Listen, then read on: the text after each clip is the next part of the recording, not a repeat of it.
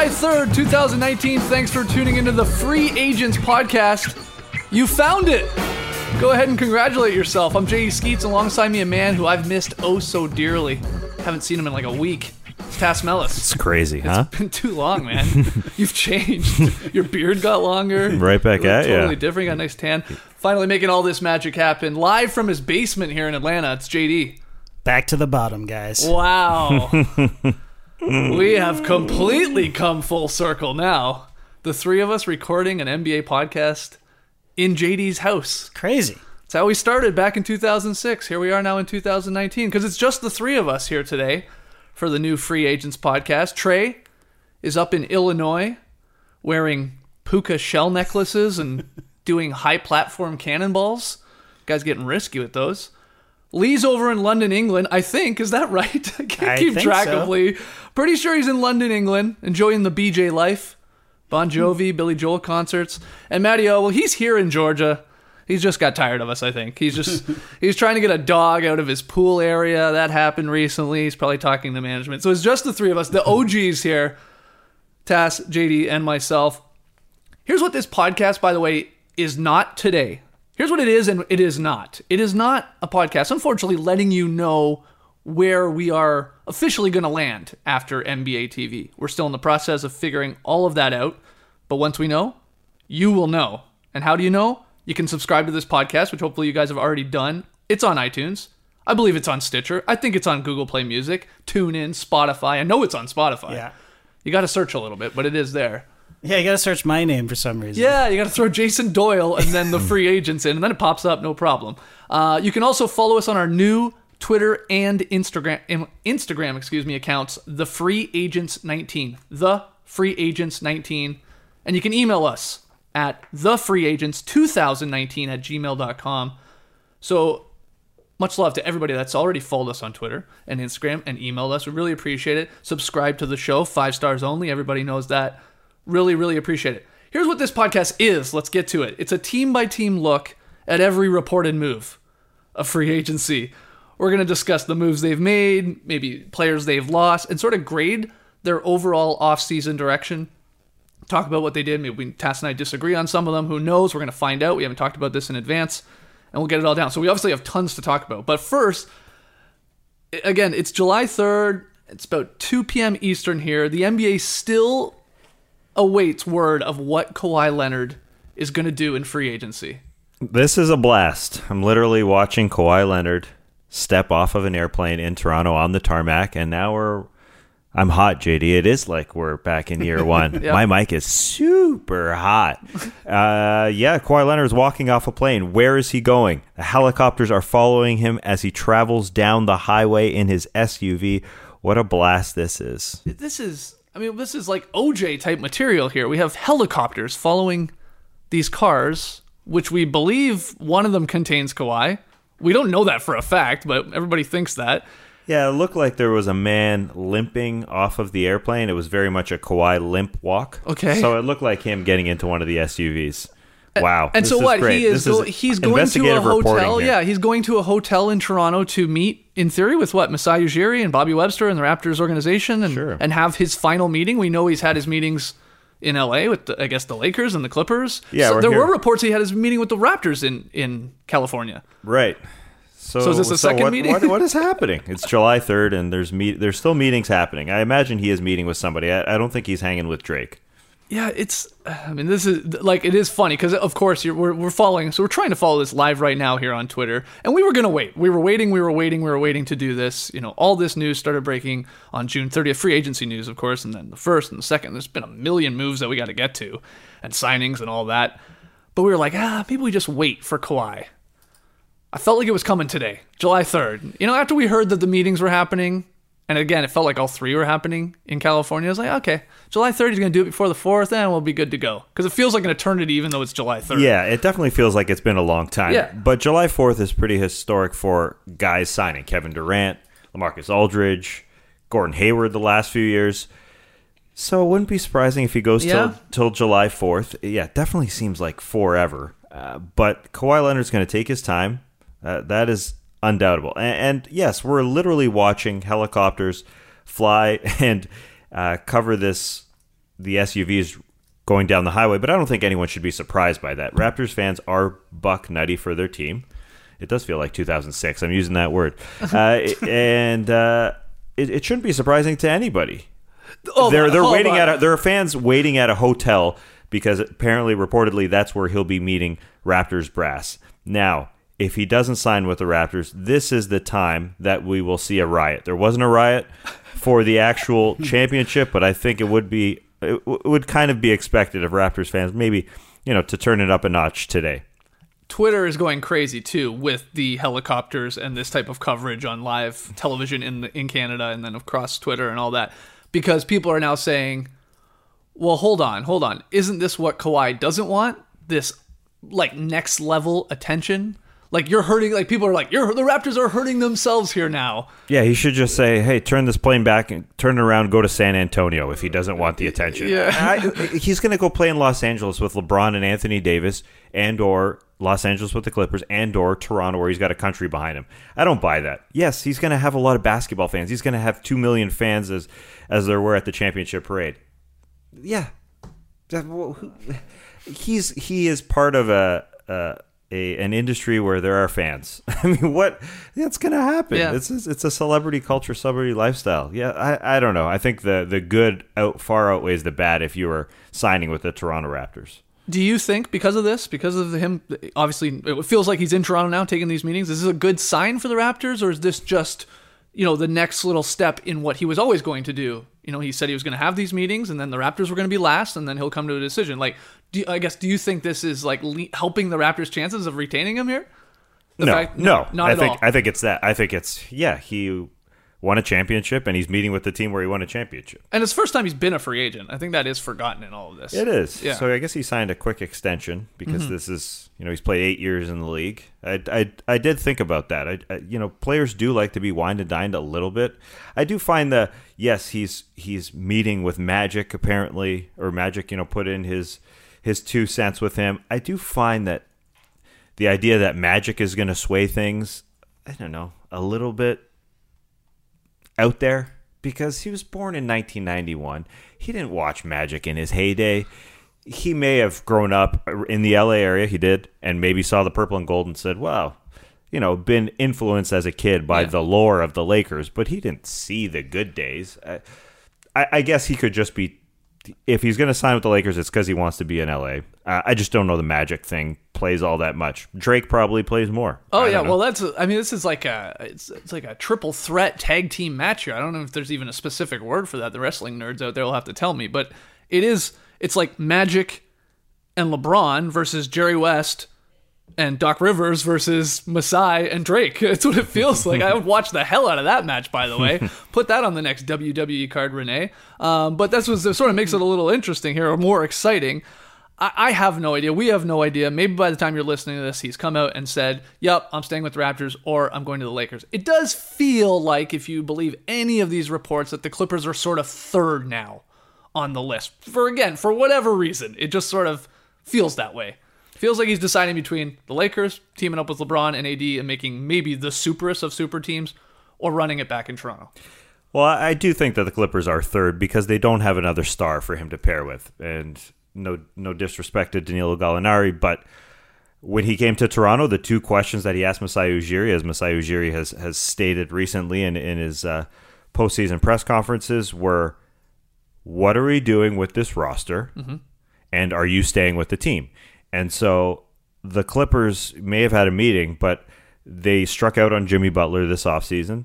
And yes, it's Danilo Gallinari, Shai Gilgeous-Alexander, Landry Shamet compared to LeBron and Anthony Davis compared to a team he just won with. So I, I think that's that's what it comes down to. It's either LA or and and the Lakers, I, I assume, or uh, running it back with this with this Raptors team, which could be a short contract. I don't think that's out of the question. I know the reports are he doesn't want to sign a short term deal because he's had some injury woes in the past and he wants the guaranteed I think money. that makes some sense. yeah, no, I, I I don't I don't disagree with that, but I don't know. I, I think he would be a guy to bet on himself, especially with a team that let him play 60 games last season and take it easy. You said they will riot, possibly, Toronto, if he does go back or if he leaves and, and jumps on that plane and goes to the Clippers or the Lakers.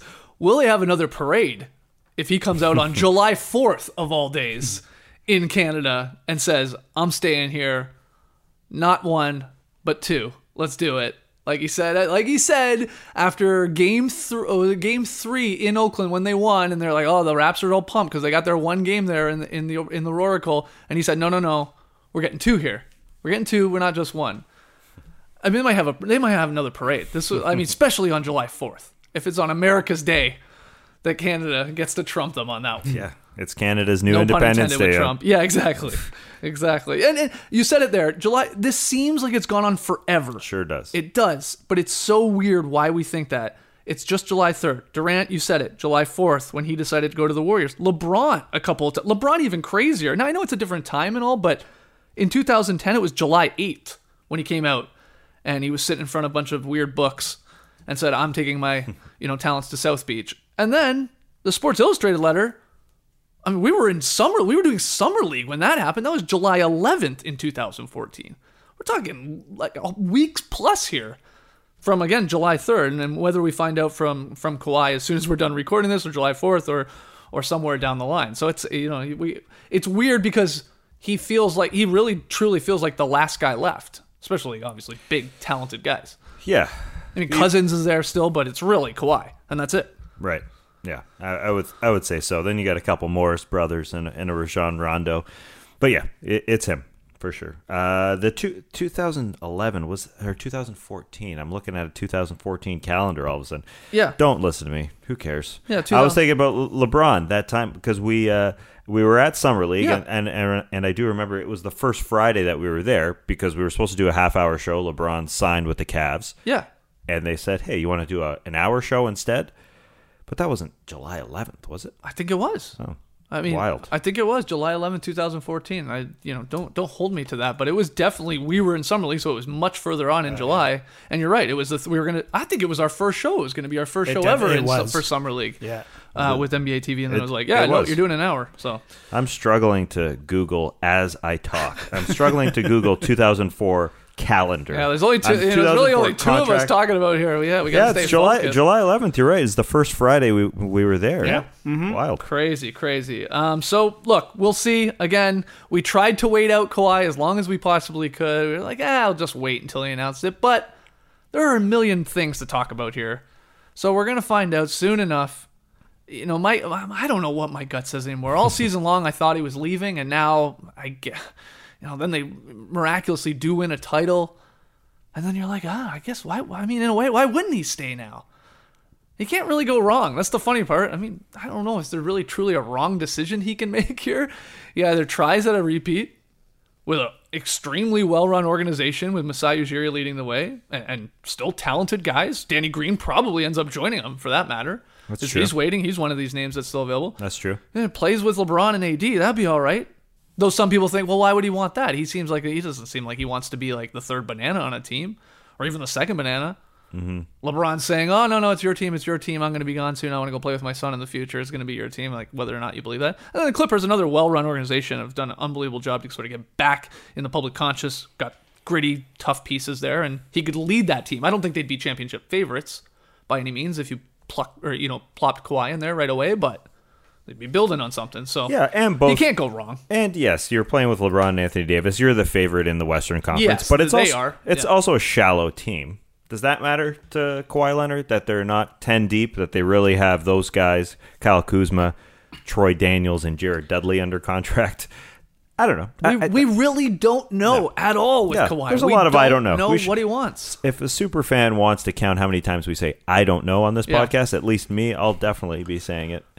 No, I'm done saying it because I think we're done talking about Kawhi. Yeah, just one more thing. one more Okay, thing. okay, okay. Uh, this will be a, this will be difficult for us being Raptors fans. Try and take off your awesome throwback Raptors jacket and your Raptors hat and and and put your Raptors fandom aside if you can. I know it's difficult for us sometimes, especially for me. But if you were a fan of just the NBA or a fan of any other team really, outside of the Clippers, Lakers, or Raptors, where would you want him to sign with? Just for to to make the best possible 2019-20 NBA season. Where where would you want? Uh, if again think- trying to put I yourself in the the in the- Raptors. I think it is. You think the it's the Raptors? No, yeah. why? Well, uh, number one, my NBA hat I, I wear more often than my Raptor hat. To be all, in, in all honesty, and I love that there's parity in the league, and I think that would Okay, add why. to it. If he goes to the Lakers, they are the super team, and yeah, it would be fun in a sort of Yankees kind of way, take them down Mm-hmm. for the rest of the league. But it's it's a lot fair to have LeBron and Anthony Davis on one team, and then a great team in, in Toronto, and you've got the story of the repeat. Yeah, Would I- you agree? I think that's right. I think if you just are an NBA fan, you would be heading into the season. I'm not the first to talk about this. I know tons of people already have since all these moves have happened. It would feel like one of the first years you would head into a season if Kawhi stayed with the Raps, or even if you went to the Clippers, actually, where it's like, wow, I mean, I could talk myself into seven or eight teams having a legit shot at at, go, at at playing in the finals or winning the championship. Whereas if yeah, if he teams with AD and LeBron, you're like, okay, yeah, they got to fill out the rest of the roster and all that, and they barely have any money left. And okay, they got these Dudleys and and guys like that. Sure, they're going to fill the roster out, but they would they would be the odds-on favorite to win. That's that's I what mean- feels good right now is b- about being an NBA fan and supporting the league. There's just a ton of teams that can win right at this moment, and it didn't. It hasn't felt that way for several Yeah. years. Um, speaking of uh, Raptors playoff gear or championship gear, did you buy anything? Because I, didn't. thought about it. No, No, I know. I don't know why I haven't. I think not being there, like going, Yeah. being able to go to a store and pick it up. You it's a lot different buying Yeah. it on at the NBAstore.com. Yeah, Trey was uh, TK was kind enough to grab me a towel from the championship locker room. One of those Raptors, uh, you know, that they were handing out, like that says championship on it. It says one time world champion on it, NBA champion. It's like, why'd you have to put the one time? I think what they did is they had like they had the design, and they're like, oh, the Warriors are gonna win. It's gonna say, uh, what, what would it be for them there? Five time at that point or something like that? Four time? Nah, I think it increases your ability to to sell it again, to resell. Like if they win it again, it'll it'll say same se- design? I don't know. They'll say about two times on it. Yeah, but I, I, it won't be the same. Otherwise, design. what are you going to buy? Another championship towel? NBA champions towel. Yeah, I just hate that it says one time, one. I get it. I mean, what? Whoever says that, it's it's silly. But anyway, uh, I'm gonna frame that. I think is where I'm uh, where I'm getting at. But I should get, excuse me, a T-shirt. I can't wear a hat because I got a tiny head. yeah, I gotta get a T-shirt or a sweater. There's some, you know, that OVO stuff like sold out instantaneously, like the best in the world stuff. It's pretty good. Mm-hmm. Well, we, we got to pick up something. Hey, if somebody's listening up there, grab us something. Send us something down here. It's not easy. It's not easy using the internet I'm gonna down, get- down here to buy yourself something. I'm going to get a hat. I think JD's going to get Yeah, a you hat. guys can rock hats. Gotta get a hat. You gotta Yeah. get a hat. You gotta The get hat- a the hat one-time champion. That's all I wanted to say on that hat. All right, so should we move on from Kawhi? I mean, we're trying to keep our eyes on these tweets. It's going, Oh, it's I got going it. crazy. People are loving. People are loving this and hating it at the exact same time. This whole stalking him sort of thing. Um, but Twitter is born for moments like this. Like this is this is where Twitter, the jokes, just the speed of it, it excels. Yeah. This, this is why it was this made. is wonderful. Um, but let's get into let's get into some of the teams. Okay, so there's going to be a lot of stuff to go through here. We'll try and get to it all. Um, I don't know if we'll get to all 30 teams for crying out loud. Some teams didn't do a whole lot, so maybe we'll have to gloss over some. But let's get to it. We'll start with the Brooklyn Nets. We're not going to do this alphabetically by any means, but the Brooklyn Nets uh, had a pretty good offseason so far. Uh, signed Kevin Durant, four years, 164 million. Signed Kyrie Irving, four years, 142 million. Signed DeAndre Jordan. Got to bring your best friend. Four years, 40 million. Signed Garrett Temple, two years, 10 million. Now they did acquire Taurean Prince in a trade early in earlier June, and they signed Wilson Chandler on Tuesday night. So that's their moves. They've lost D'Angelo, D'Angelo Russell, Ed Davis, Jared Dudley, and DeMarre Carroll. And uh, I'll apologize in advance if I miss like the odd guy here when I'm talking about losing guys or maybe some even the smaller signings. I tried my best. This took forever, of course, to because there were so many moves there, uh, especially on on June 30th. But what's your grade? What's your grade for the Brooklyn Nets off season so far, led with that uh, KD and Kyrie Irving? What else could the grade be? Well, you going A plus or are you going A plus uh, plus.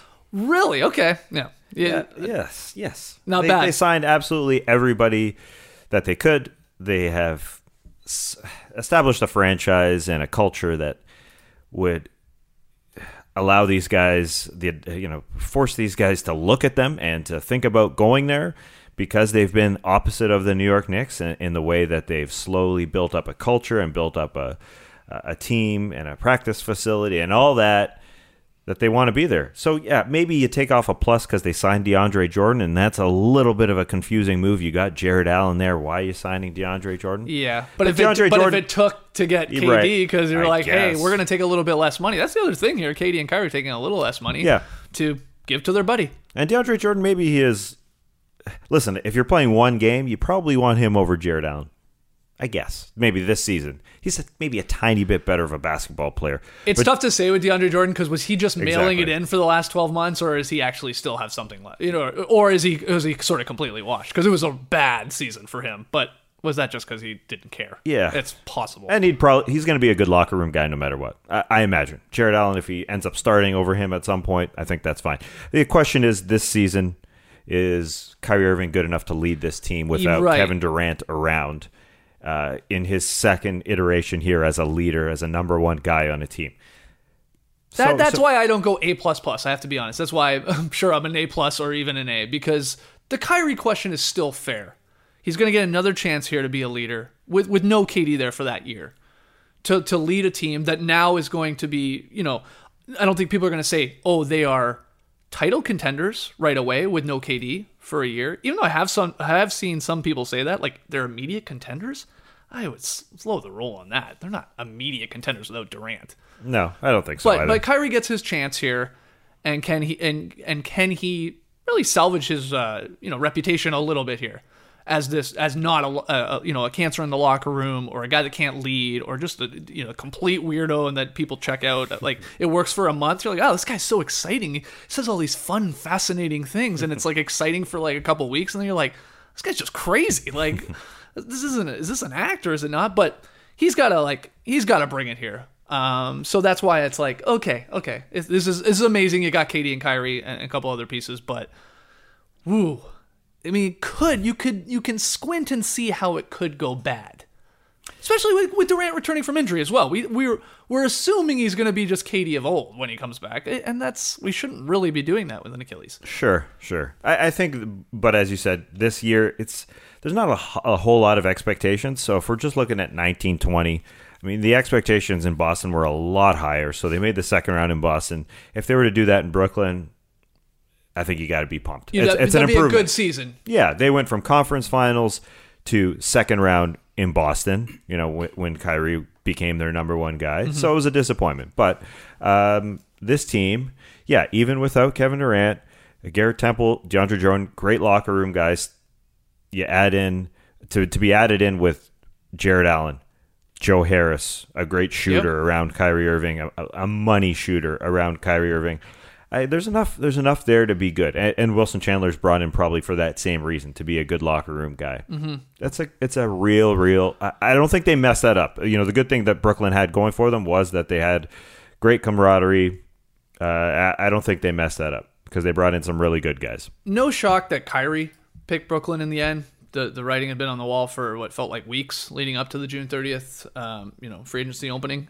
Um, but KD still a bit of a shock to some that he ultimately picks Brooklyn over the You New York you were a Knicks. Knicks man. I was definitely a Knicks man, and then we're hearing now reports that you know the the injury may have derailed that um, because of the possibility, even though it sounds insane. Maybe it's just spin after the fact, but the possibility that James Dolan and the Knicks were hesitant to still offer him a max contract Mm-hmm. because he had the injury. Again, that sounds insane. I know the Knicks are dumb, but that's next level dumb.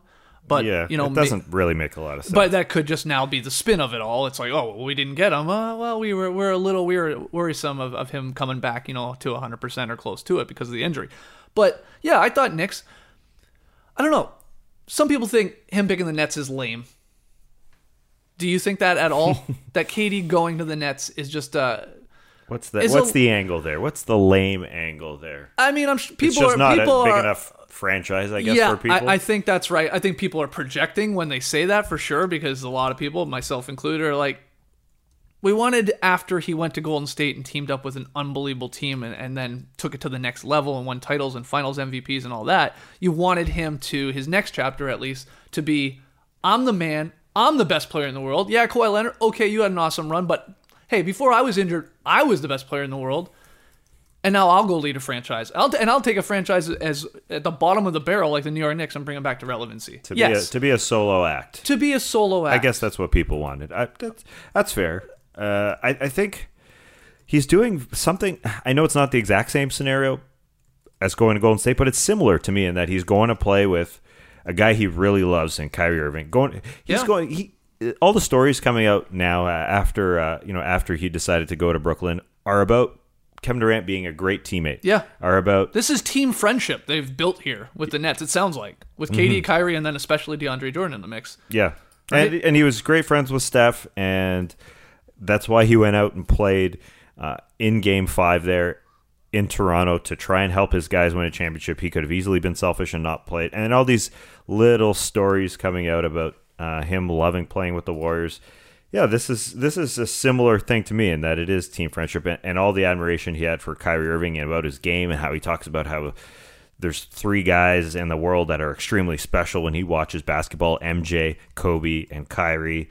And yeah, I, I understand it. From a basketball perspective, you wanted to see him pull a, a move like people want to see with Klay Thompson, see him on his quote unquote own team, and now it's not that.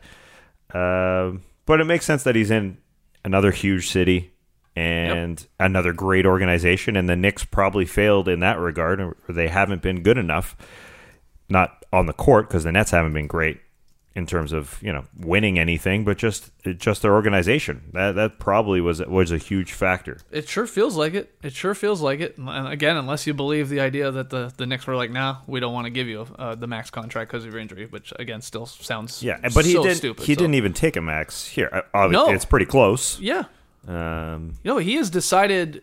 I mean, look, we saw the footage back at All Star Weekend, and we were everybody's trying to read lips and figure out what the heck they were talking about when it was Kyrie and KD in that in the in the hallway there. And and he's holding up the two fingers and two max slots. Everybody thinks he's saying like, is he telling them right there and then and there like, no, we could do this in Brooklyn too. They got two too. We could do it there. Like that's better. Or are they saying at that point? Are they saying the Knicks? Like that's the thing. We don't know how much changed here, but it sure felt like they wanted. Hey, we can figure out where we can play together. Not all that dissimilar to, you know, the the dream team, or the Team USA guys of then the Heatles meeting up in Miami, like deciding this. Hey, where can we do this? Where can we pull this off? Let's play together. Let's let's let's dominate. on that note, I think the the secrecy of it all, the way they've everybody in the league, uh, every single scenario, Kawhi included, the way they've been able to keep stories under wraps, their their destinations under wraps, has been pretty phenomenal. I, it's been so dead silent in terms of leaks from July 1st to July 3rd. Feels like to me. When it comes to Kawhi's, Kawhi for sure, and Yeah. even and well, and nobody had this inkling that Kevin Durant's going to end up on the Nets. They're just Uh, yeah, would, yeah, you're right. I mean, it, I mean, there's it gained inkling, some but- steam there uh, in, in, in what felt like the last couple of days leading up to free agency. Yeah. But Anyways, no, that- uh, there's just in a in a world where everything is uh, out there, it's been pretty quiet. A plus plus says Tas, and that's tough to tough to argue with. All right, Sixers were extremely extremely active. This is this they just completely changed their team here. They signed Al Horford, four years, 109 million. Though it's really like 97 million. There's like 12 million dollars in like championship incentives. So, you know, it's a, it's a, it's around four years, 100 million. Let's call it that. That was the mystery team. It was the Philadelphia 76ers. They retained Tobias Harris, five years, $180 million. That's max. They acquired Josh Richardson in the Jimmy Butler four team trade. They retained Mike Scott, two years, 10 million. Retained James Ennis, two years, $4.1 million. Signed Kyle O'Quinn, one year vets minimum. And then Ben Simmons here is reported has been offered a five year contract extension by the team. They lost Jimmy Butler, who we'll, who we'll get to when we talk about the Heat, of course, and they lost JJ Redick. What's your grade for the Sixers? This is an This interesting a tough one. Yeah. I go A minus. Okay. because they recovered really well from Jimmy Butler. You know, they they gave up a huge package for him. For whatever reason, they decide going forward, we don't want Jimmy a part of our team. Now, there's conflicting reports as to whether or not maybe they did offer him a contract and Yeah. he left. Uh, but I think they recovered extremely well. You bring in Al Horford and you bring in Josh Richardson for for Jimmy Butler, who was literally the guy that they were rumored to be trading for when there were Jimmy Jimmy Butler rumors out there at the trade deadline. So Right. I, I, I think that's when he was with the Wolves and there was Wolves Heat talk. Right. And it was like, oh, will the Heat include Josh Richardson? Oh, no, no, he's too valuable to Yeah, them. so yeah, it was before the trade Yeah. deadline, but uh, uh, really, yeah, you look at that starting lineup, and it's Ben Simmons, Josh Richardson in your backcourt, and your forwards are who's my small forward? I'm missing. Oh, Tobias Harris Yep. and Al Horford, along with Joel Embiid. It's gigantic. It's huge. Now people are saying, "Whoa, they're going the other direction. They're going big when everybody else is going small." Listen, Milwaukee is big too. They can shoot. The difference is Philadelphia can't shoot. That's the question. Uh, will they be good enough offensively? I think it's really all up to Joel Embiid getting in better shape. Now, for all of the hey, he was sick talk against the the Toronto Raptors, I think part of it was he just couldn't play 40 minutes a game as the number one option. I think he's got to get lighter.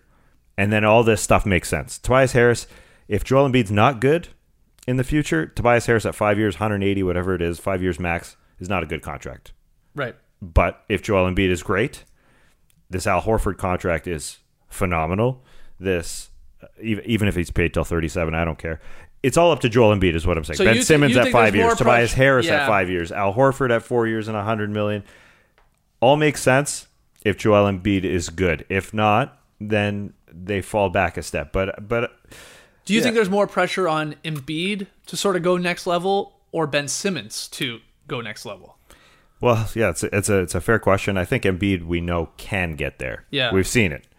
Ben Simmons, I don't know. They're Rich Paul somehow getting him a five year max contract extension on being not a great player. I mean, he's good, very good, but Great can't- defender, obviously a nightmare in transition. You know, can He's- can yeah. fill up the box score, But but he didn't take a shot outside of the paint in 12 playoff games.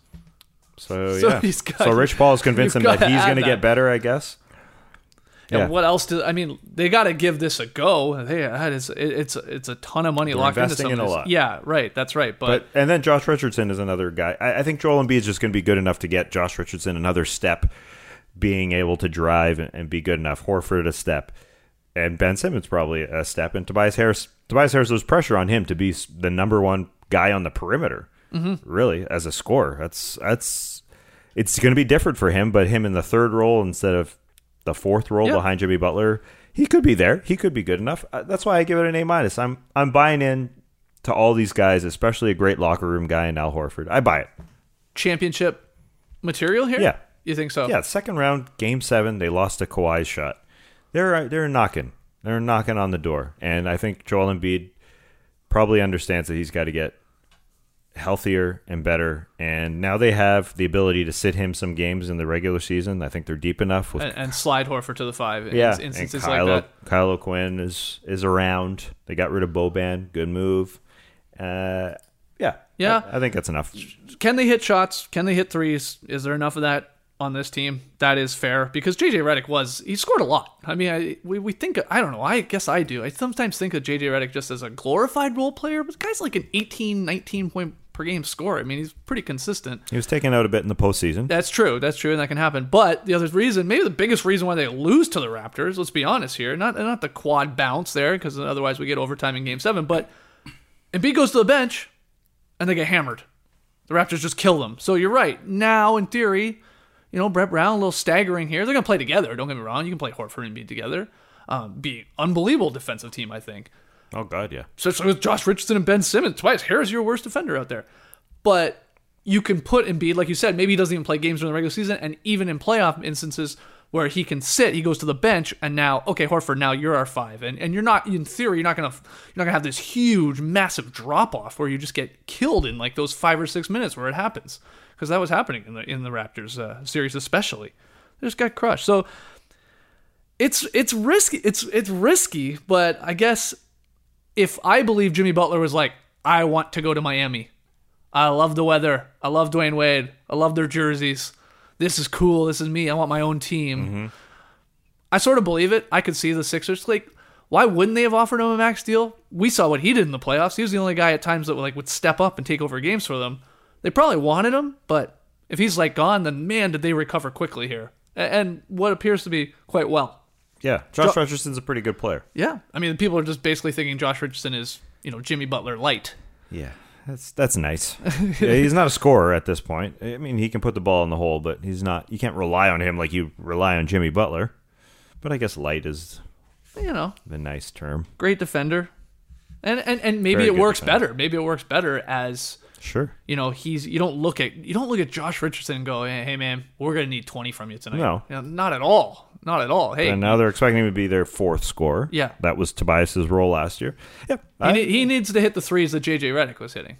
I, I, that's I think a lot. is fair. That's a lot to ask for. Yes, yeah, exactly. But I- I've shown that he can can knock it down for stretches. All right. Well, let's go to the Celtics. Let's stick in the East here because uh, we get some Eastern Conference teams making huge moves. They signed Kemba Walker, four years, 141 million, and Enes Kanter, two years, 10 million. They retain Daniel Theis, same deal, two years, 10 million.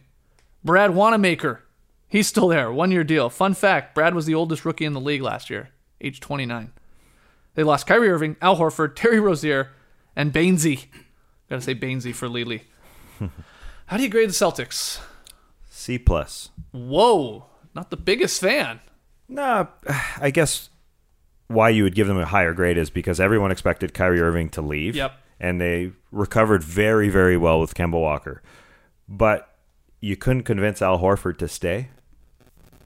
Why is that? What- Al, I, I I don't I don't get why he would number one leave. Number two, why you wouldn't pay him the same amount of money that he got in Philadelphia. He's a great, great You're not. player. You aren't worried in the in the slightest of like 37 year old Al Horford not being 32, 33 year. I don't know. He's a guy you don't ask a lot of to score. You you just have to be his perfect self, which is you know getting people involved and all that. Yeah, he's 33, so what? Sign him for a few years.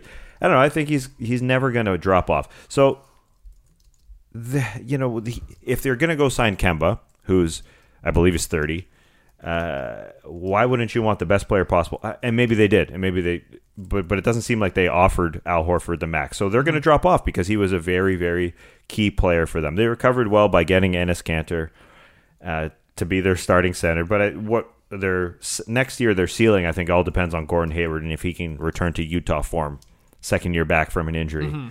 Uh, but uh, or or Tatum suddenly becomes Sure. the the star that a lot of people haven't pegged for. Sure, but if you if you have that ceiling, uh, or if you have that those aspirations of having that ceiling, I'd want Al Horford on my team, and maybe again, maybe they did, but uh, that's why I'm, you know, Kemba's Kemba's a great recovery for Kyrie Irving, and maybe he's a little bit better off the ball with Jayson. If you're like you're saying, Jayson Tatum takes that next step and uh, has the ball in his hands more than he did last year playing with Kyrie, and Kemba's a better shooter um, without the ball than than Kyrie was. Literally, he is a better shooter when he doesn't have the ball. So they could probably they could still have a very I, good team. I think people think they look at it too and go, "Wow, just the addition by subtraction and by subtracting Kyrie Irving, this team could get back to sort of maybe what they were on their way to becoming with the under a Brad fair. Stevens team, just because of sort of how."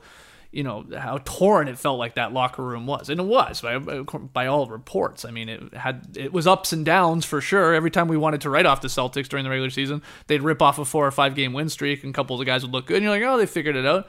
And then something would happen, and, and, and then we'd hear all like, "Oh, he wants more vets. Kyrie wants more vets. Oh, and the the rooks don't respect him, and all that." And like, or not the rooks, but the young kids. So, yeah, it, it, you could just by removing Kyrie, maybe there's like that sort of like cloud is lifted from this team. Maybe it just wasn't fun to go into to work every day with this squad, and That's and, fair. and maybe that's uh, that's helped out now with especially with with a guy like Kemba, who Yeah. who you would assume the Celtics fans and that and that organization are going to embrace. And he gets a chance to actually play on a on a team that has any chance of making some noise in a, in a playoff series. sure, Unlike and and and Tatum gets back to 17, 18 form. That's to me. That's I mean you're you're you're spot on with Hayward, um, and whether he can get back to that level uh, that he was with it with Utah. And he was a great player. A lot of people forget how bad he was. By the way, Markeith Morris sounds like he's uh, signing with the Pistons. Um, he's got to get back to that level, but Jayson Tatum, this Tatum has to go. He's got to become like that borderline, super borderline, like all star Tatum, the twelve time Tatum, like a twelve time all star, twelve time Tatum, as Ben Golliver calls him. He's got to get there, like soon, soon. If the Celtics are going to really like open some eyes and challenge the Bucks or the Sixers, or maybe the, or maybe the Raptors with Kawhi still. We don't know. For them to be on that level, I think he has to go to that next level, That's fair. right? And Yep. we will see. And he, and he definitely possibly could. He's like what? How old? The kid's super super young. He is extremely young, and he is. He just he seems like he needed to be in a more predominant role, and Right. It was tough for him, I guess, to adjust from being the number one option. He was the number one option when they went to the conference finals to not being the number one option. Uh, but maybe that was just being part of a being a kid, and maybe he bounces back. I was th- I thought the best package for Anthony Davis would have involved Jayson Tatum over anything from the Lakers, uh, and I, I still do. He's he's he's really great. So maybe the C plus is a, a mistake on my part, but I don't know if you if you have a championship team, I'd rather have Al Horford over Enes Kanter or whoever. Because really, what happened was, you know, you mentioned all the, the sort of the smaller names, Yeah. but out Irving and Horford, in Kemba and Kanter, to me, really is Yeah. is what really matters on this team. Well, let's quickly just address the Hornets because they got one of those guys I said that left, Terry Rozier. They Yeah. acquired him in the sign and trade, three years, fifty-eight million. They lost Kemba, Jeremy Lamb, Frank Kaminsky, Tony Parker retired. What's the uh, D. Charlotte? Yeah, I was, Yeah, I was waiting for that. yeah. D might be kind. D might be kind, huh? I agree. It, it, Kemba Walker said um, he would have taken less than the max to stay there, mm-hmm. and Right, obviously up for the the super max that was in play. And 220 plus? Instead, you get nothing for him because you didn't trade him away at the trade deadline. You just let him walk now, and you sign Terry Rozier instead. On Kemba, why not sign him? Keep a guy who has been with your franchise forever, and then maybe down the road, I think you can trade him. He's he's a great talent, and maybe not. Maybe at thirty, um, ma- in in four or five years, depending on the contract, maybe he is untradeable. But you're not a good. T- you're still not a good team, and you probably p- overpaid Terry Rozier. You know, 19 million a year. Probably, yeah. Terry Rozier screams, and this is being kind, maybe screams Reggie Jackson 2.0 to me. Like, yeah, he was the guy's coming off a disappointing season. First off, Terry Rozier, he's like nine points a game and shot 39 percent. He's not a great shooter. He really made all this, you know, and they're banking on that he goes back to 2017-18 Terry Rozier, where yeah, he had a he had a good playoff run there. He put together a pretty good string of games, and you know was scoring like 16 points per game. And they got to that Eastern Conference Finals, and he looked solid. And that's what the Hornets are hoping in, a lead role he can give them. But I think he's going to he's going to get points. Like this team is bad. First off, this team is just horrible, and they got a bunch of bad contracts, and and eventually those will you know, dry up and they will be off their books, and that's great. And then they can start over again. And not like they hit on anything in the draft anyway; they never do. Um, but he's gonna get points. He's gonna he's gonna like he'll probably be like a twenty point per game scorer, but it just won't be. It ain't gonna be pretty. Is what I'm getting at here. It's not gonna be efficient. Yeah, and, that- and I question. I guess I sort of question him as like your point guard leader. Ugh. I don't know. That's fair. Maybe, maybe he proves me wrong. I liked him. We've had him on the show back in summer league. I really liked him. Makes a weird spaghetti ranch sandwich. but I could go for one of those right now. I'm hungry. Uh, yeah, he's getting paid for a couple months in 2018 in that postseason run. That's to- Right. that's totally what he's getting paid for. We've seen some uh, historical examples of guys who get paid for uh, a little playoff run that doesn't work out too well. I'm with you. And what happened in that playoff run was that he had help in terms of uh, the offensive load. You know, Jayson Tatum was taking a lot off his plate. Jaylen Brown was taking a lot off his plate. And he looked good, and his percentages were good. I don't think he has that support in Charlotte with Nicola Batum, Michael Kidd Gilchrist. It, it's not going to be the same look. So I, I, yeah, I think they should they should get ready to be uh, a little disappointed in Charlotte. Could the Hornets be one of the worst teams in the league next year? yeah, yeah, I, I think so. I, th- I think it's in play for yeah. sure. Kemba kept them afloat. yeah. And as I look through this list of 30 teams, yeah, they're, they're probably I mean- near the bottom. Your your Sunsies. Yeah. You said it. You slipped it in there when you said if the Hornets knew this was coming. Like this whole like, hey, we're gonna have to give him a lot of money in order to keep him. Because it's not like we've proven to him like, oh wow, we've built such a great team around you and make all these playoff runs. Like we barely even get in there. We're gonna have to pay Kemba Walker a lot of money before the deadline. And if you knew that, then why didn't you try and get anything back? you know, not a Terry Rozier in a sign and trade to save some face so you have a point guard. Mm-hmm. It's like what like what what did you think was going to happen? And why not sign him now instead Right. of giving 19 million to Terry Rozier per year? Sign him to 30, and then maybe you can trade him. The Lakers could be a destination if they miss out on Kawhi. I think they would probably trade for Kemba Walker. Do you believe that they didn't trade him at the I don't, deadline? know, I don't know who the Lakers would trade Kemba Walker for, but anyway. Do you believe they didn't trade him at the deadline because they had the All Star game? There's some be people believe that. Yeah. It's like you know he's the face of the franchise and He's an all-star. he's an All Star. He's great. You know he's such a, a great representative of the community. I- It's possible. Also, I think they just wanted to take a run at the eight seed. Hmm. And they're like, oh, well, we're in. Yeah. the mix. Hey, Sure. we won't get there without him. If we trade him, we're not going to get back enough. and the trade deadline was Just so short sighted. was just moved ahead of the uh, All Star game, right? Mm-hmm. It used to be after, so they could have pulled off both once. I think it's possible. I wouldn't put anything by Yeah, the the, uh, the MJ led uh, organization there. It's, it's oh, it's bleak. I, I I apologize to Hornets fans, but it looks very bleak to me. I mean, just because they they need some. I mean, they gotta pray that some of even these picks that they do have on their roster can give them something. Because it's just you see the odd flash and then that's it. No, there's got to be some D's, Skeets. Yep. There's got to be some low All ones. right, all right. Um, Milwaukee Bucks retained Khris Middleton, five years, 178 million. Retained Brook Lopez, four years, 52 million. Signed his twin brother Robin, two years using their full room exception. Retained George Hill, three years, 29 million. Yes, retain, retain, retain. Signed Wesley Matthews, one year at the vets minimum. I know Tas is happy about that. You probably gave this an A plus plus because they signed Wesley Matthews. You love his game so much, but they lost Malcolm Brogdon, and uh, Nikola Mirotic is uh, off to Europe. Shocked to shocked some people there, deciding not to play in the NBA any longer. This is neat. So what do you grade this? I like this team. It's uh, it's in the B family. Okay, Missing, uh, losing Malcolm Brogdon is is definitely a hit. He was great in the in the regular season. He's your 50, 40, 90 guy starting beside Eric Bledsoe. Will they regret keeping Eric Bledsoe over him in the long run? right, right. Possibly, but as as long as Giannis gets better, and I do believe he's going to get better. Trey has said he's going to add the hook shot, uh, which probably would have killed the Raptors if he had any semblance of a hook shot. If he has a shot within five feet, uh, then all this Brogdon talk I think is nullified. I think that goes out the window, and you replace him with Wesley Matthews. I imagine Wesley is your starting shooting guard now, and Robin is solid in a backup role. Uh, yeah, I think I think it's they're running it back essentially. Essentially, Brogdon for uh, for Wesley Matthews plus Robin in for Nikola Mirotic, as you said. I think you got to be pretty pumped. I think they're probably the regular season favorite in the Eastern Conference, if uh, even if Kawhi is in Toronto. Just because continuity Yeah, and, and the little and, and the little pieces around the corners. and Giannis is young. Giannis And is not going- old. I think right. he's getting better.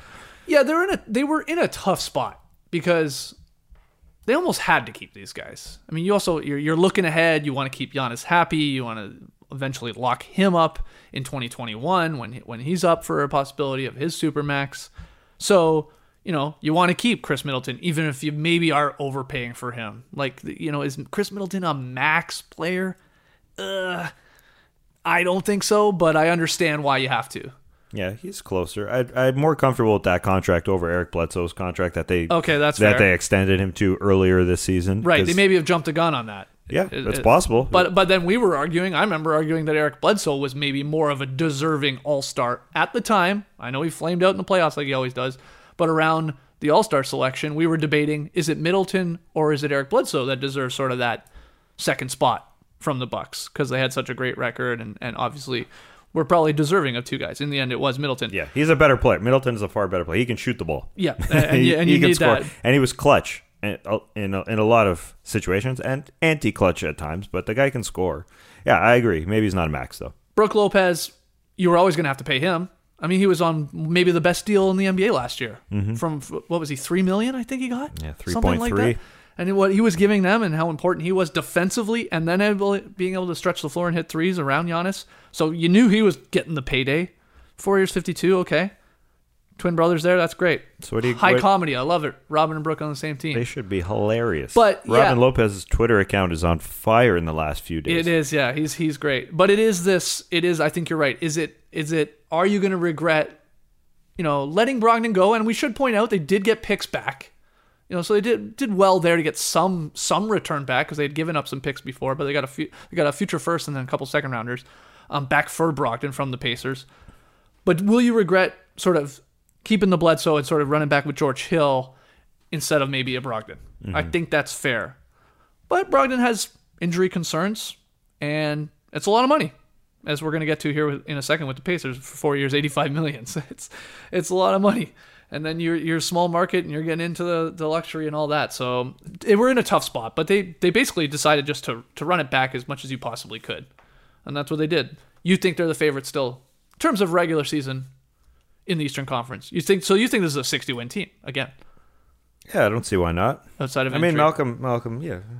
I, I, I believe in all their guys. All their guys are good players, mm-hmm. and they've made maybe you know we're ragging on this Eric Bledsoe uh, extension somewhat, you know, questioning it somewhat. But on the whole, they just make great move after great move after great move to shed a lot of salary to trade your John Henson and your Matthew Dellavedova and your Tony Snell, you know, four picks. And, and I, I totally forgot that they got picks for Malcolm Brogdon because there's just too much to keep track of. But that sign and trade was a smart move. They, they make they make great great moves. Jon Horst has made uh, some phenomenal moves as one of the younger GMs in the NBA. I like pointing that out because he's under 40, just like me. Sort of creeps me out when I see some of these young GMs. Yeah, their face, Like, uh, their you- baby you know- faces. Yeah, yeah, yeah. You know one that always uh, shocks me? Bobby Webster Bobby. with the Raptors. You never talk about Bobby Webster because it's always Masai. Yeah. But Bobby's there. Bobby's the GM. Bob Webster. You seen him? I'm, He looks I'm 10 googling him because I, younger than I- us. I he definitely just looks forget- like one of these other young-looking guys. Like, hey, yeah, I'm in control of an NBA team. Yeah, we just won a championship. From Hawaii Bobby Webster. Well, that's why he looks great.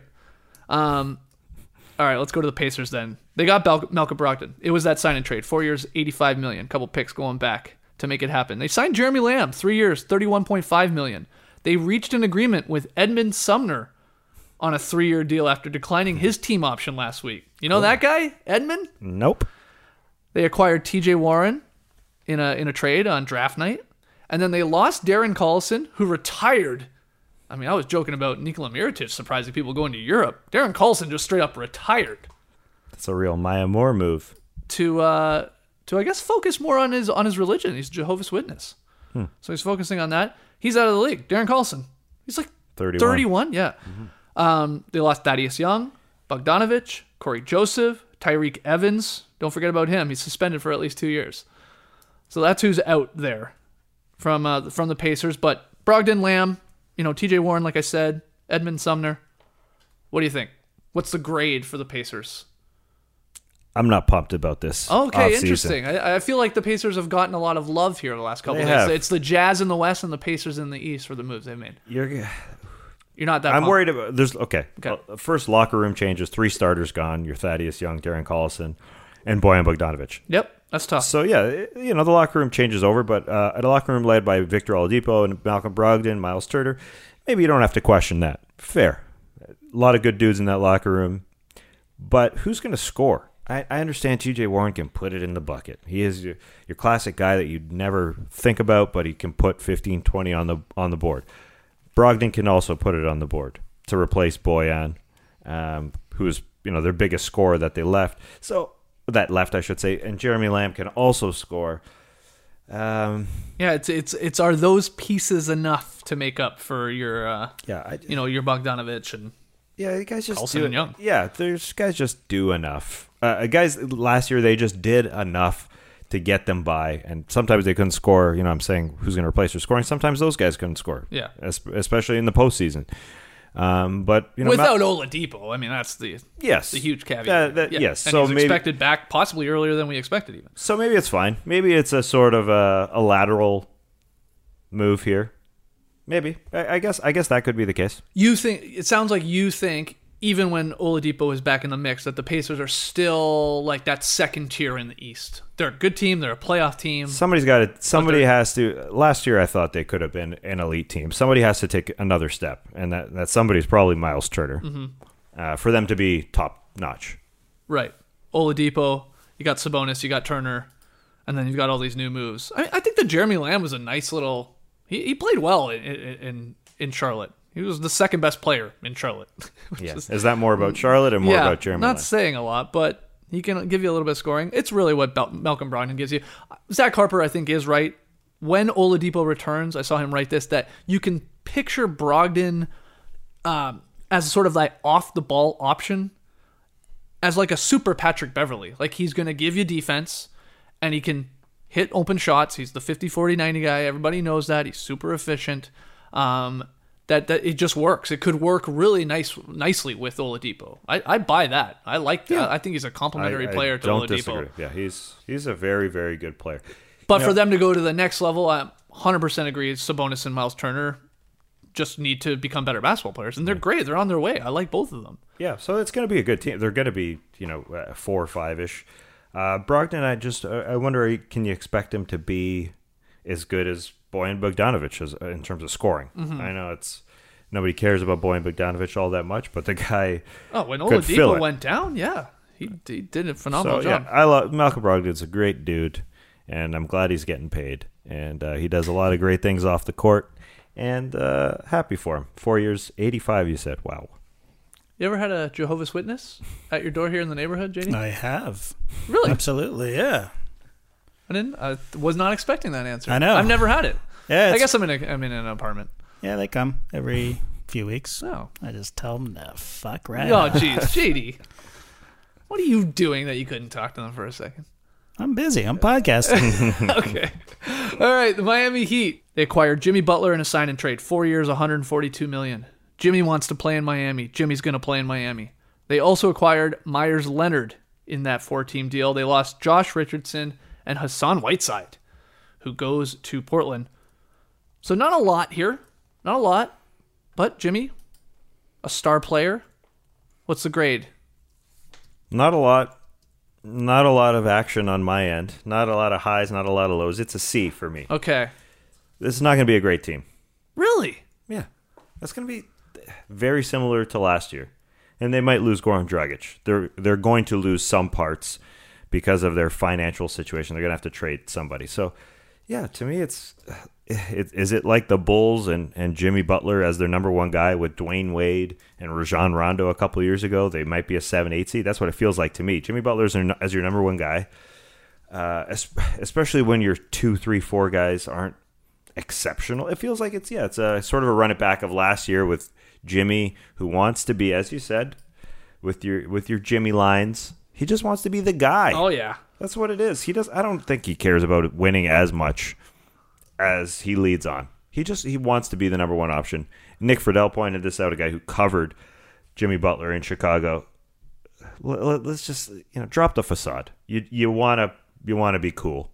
You want to be you want to be. He's a great player, but he also wants the other stuff that comes along with being a celebrity, and he rank he he values that. He values he values the the stroll on the South Beach with the glasses, Yeah. the the shades, Hey. and the look, and, and that's fine. But he had a better chance of winning in Philadelphia, figuring it out in Philadelphia, and again. Mixed reports. Did they just give him the boot and say, "Hey, you know, go down to to Miami and hang out there"? I doubt it. I think they would have kept Jimmy around, and he had a, a much better situation there. So when Jimmy Butler is at the end of this contract, thirty four, uh, you know, Hopefully, they have one hopefully his legs still work. exactly. Got a lot of minutes exactly. How many? How many more? How many? How much more can you expect from Jimmy Butler? You can expect him to carry a team. How? f- You were surprised that I said they're not going to be that good. They're not going to be that good. No, no, they're not going to be competing for a title, but but um you know, they do have a star player now. We can't I mean whether or not, you know, winning is the most important thing to Jimmy Butler. We've seen the guy he can ball out, especially in a playoff series. We we just witnessed it where he can be, you know, with a lot of talent out there, the best player on the floor at times. Um, so you're going to be happy about that. You're always going to be happy about getting a star player, an all-star caliber player. Wi- In, in an off season, we should point out that the, the Heat were not going to be able to do a whole lot because they just because of their books, there just wasn't like, yeah, Pat Riley can you know notoriously get a meeting with everyone, but well, we just can't pay you anything because we've tied up all these money into some of these crazy contracts, and they got off the Whiteside one, and it's expiring now in a year, so who really cares? But they they there's they they back themselves into a corner with some of their signings. I think we can agree with that. So Riley gets Butler, you get the star. He should pair perfectly, you have to admit, with the the mentality of this Miami Heat team, this sort of like with their training staff and just this, just let's go to work, let's go to work, let's be the fittest team out there, and and, and just kill teams through fatigue sometimes and exhaustion, just run him into the ground because we're just better fit. That works well. That's what Jimmy likes. He doesn't like when the coaches take it too easy on him uh, in, in Pryor's uh, spots. So Spoelstra and that that Heat Riley sort of like we're dogs mentality that that sort of makes sense to me with Jimmy Butler. It's fine. Now, will when some of the bad contracts get off their books, will he be able to draw a second star? Jimmy Butler cannot be the best player, I don't think, on your team. You're going to need another guy, and then pieces around them to really contend. Well, then, will Jimmy Butler get then get pissed if he's not the best That's player? right. That's ex- If that's they, right. If they can reel in, uh, I don't know. That's the dance Somebody- that you have to do with him. He wants to be the guy, and he loves it. But he- I'm so you're not. You're like Friedell says. You're, you're not going to win anything with Jimmy Butler as your lead dog. And so him and He can Goran lead. The, Dragic, he can help lead the pack, but he can't be the lead dog. Yeah, but he wants to be that, and so I don't see much changing. They also lose uh, Josh Richardson, who's a really good basketball Yeah, player, yeah. and and and did a lot for that team. So yeah, you're right. Him and Justice Winslow and guys like who who who want to grind it out, and James Johnson could be fine. They they, they definitely can get get into the playoffs, but uh, you know I don't think it's it's an easy road in, in the Eastern Conference. I, I don't know why. Maybe it's just because uh, it's time to be positive here, and maybe they, they can squeeze in. That, that's for sure. But there's a lot of good teams in the East, and I don't know. There's uh, I, I don't I don't see this four years going all that well. Maybe the first year or two. Okay. Well, out of respect for for Jesus and Marrow and Worldwide Wob and Ben Lyons, I've waited until what about an hour in here to talk about the Knicks. But we got to talk about the Knicks now. Here's what they've done. A plus. They signed Julius Randle, three years, $63 million. They signed Taj Gibson, two years, $20 million. They signed Bobby Portis, two years, $31 million. Signed Reggie Bullock, two years, $21 million. Signed Wayne Ellington, two years, $16 million. Signed Elfrid Payton, two years, $16 million. Lost DeAndre Jordan, lost Hezonja, possibly lost their dignity and their pride. Yeah, it, it went very quickly from uh, from Zion Williamson, KD, and Kyrie to Julius Randle, who I like, and I think a lot of people like, and then some other power forwards and some other shooters, and and Elfrid Payton, who's having another chance at, at being sort of a star point guard or a lead point guard, I should say. What do you grade this? You know, I'm gonna be positive. here. Okay, okay, Okay, so guys don't come there. What are you going to do about that? Right. I mean, that's. I think that's on the You- you, management. gotta that's for sure. convince your owner to sell the team is what you try and do about it. Yeah, you Good got to luck. have a better organization. Yeah. I'll go B plus. Wow. I know, it's- okay. it's Well, very bu- so well, the reason you're not why- alone in this. I, I've seen this sort of mental or this uh, feeling about what the Knicks ended up with being not atrocious. Listen, it's But not. It's, not. They're not making the playoffs at all. But they didn't commit money to guys, even though you said a bunch of names there. Elfrid Payton, Taj Gibson, Wayne Allen, yeah, Mm-hmm. blah blah blah. The only guy they signed long term past one year. right, because a lot of these are player options or yeah, team it's, options. it's one plus an option Yep. for Payton, Gibson, Ellington, Yep. Portis, Bullock, and then guaranteed money to Julius Randle. That's it for long term. So they're basically in the same spot next year, if they want to be, Yeah. in exactly the same spot, which is dump all these guys and we can sign somebody. Will anybody come there? No, maybe not. Well, I- further, so there's barely anyone in the 2020 class, Mm-hmm. unless they're going to be signing um, maybe DeMar DeRozan or Andre Drummond. okay, yeah, okay. so okay, so now yeah. that I say it out loud, I can see it happening. they're not going to be good for a long time. But in this offseason, I, I don't think they handcuff themselves. And they got a bunch of tradable guys, too. People want shooters in Wayne Ellington and Reggie Bullock, so maybe they can get a pick or something for them, you know, when inevitably they're going to be in 12th in the Eastern Conference. But uh, the unfortunate thing is they didn't they didn't, they weren't a dumping ground for some of the bad contracts out there, as you see like teams like the Hawks Yeah. or Andre Iguodala go to the Memphis Grizzlies gets a, a pick attached to him because you have to give give something to to drop something off. Well, the Knicks had all that room and they did nothing with it, including getting draft picks, which would have really helped. right. They could have taken on like that veteran salary and then picked up draft picks along the way, like these squads are But doing. they didn't because Yeah. they're the Knicks. Right. And so we applaud them on hey, Mm-hmm. at least you didn't sign these very mediocre players to longer than possibly a year. Right. That's how that's how Yeah. low the bar is. That's fair. Yep. That's a good bar. job. You didn't lock in Bobby Portis to a four-year, seventy-five million dollar deal. Yeah. You didn't Joakim Noah him. That's the bar. I mean, that is the bar. You're right.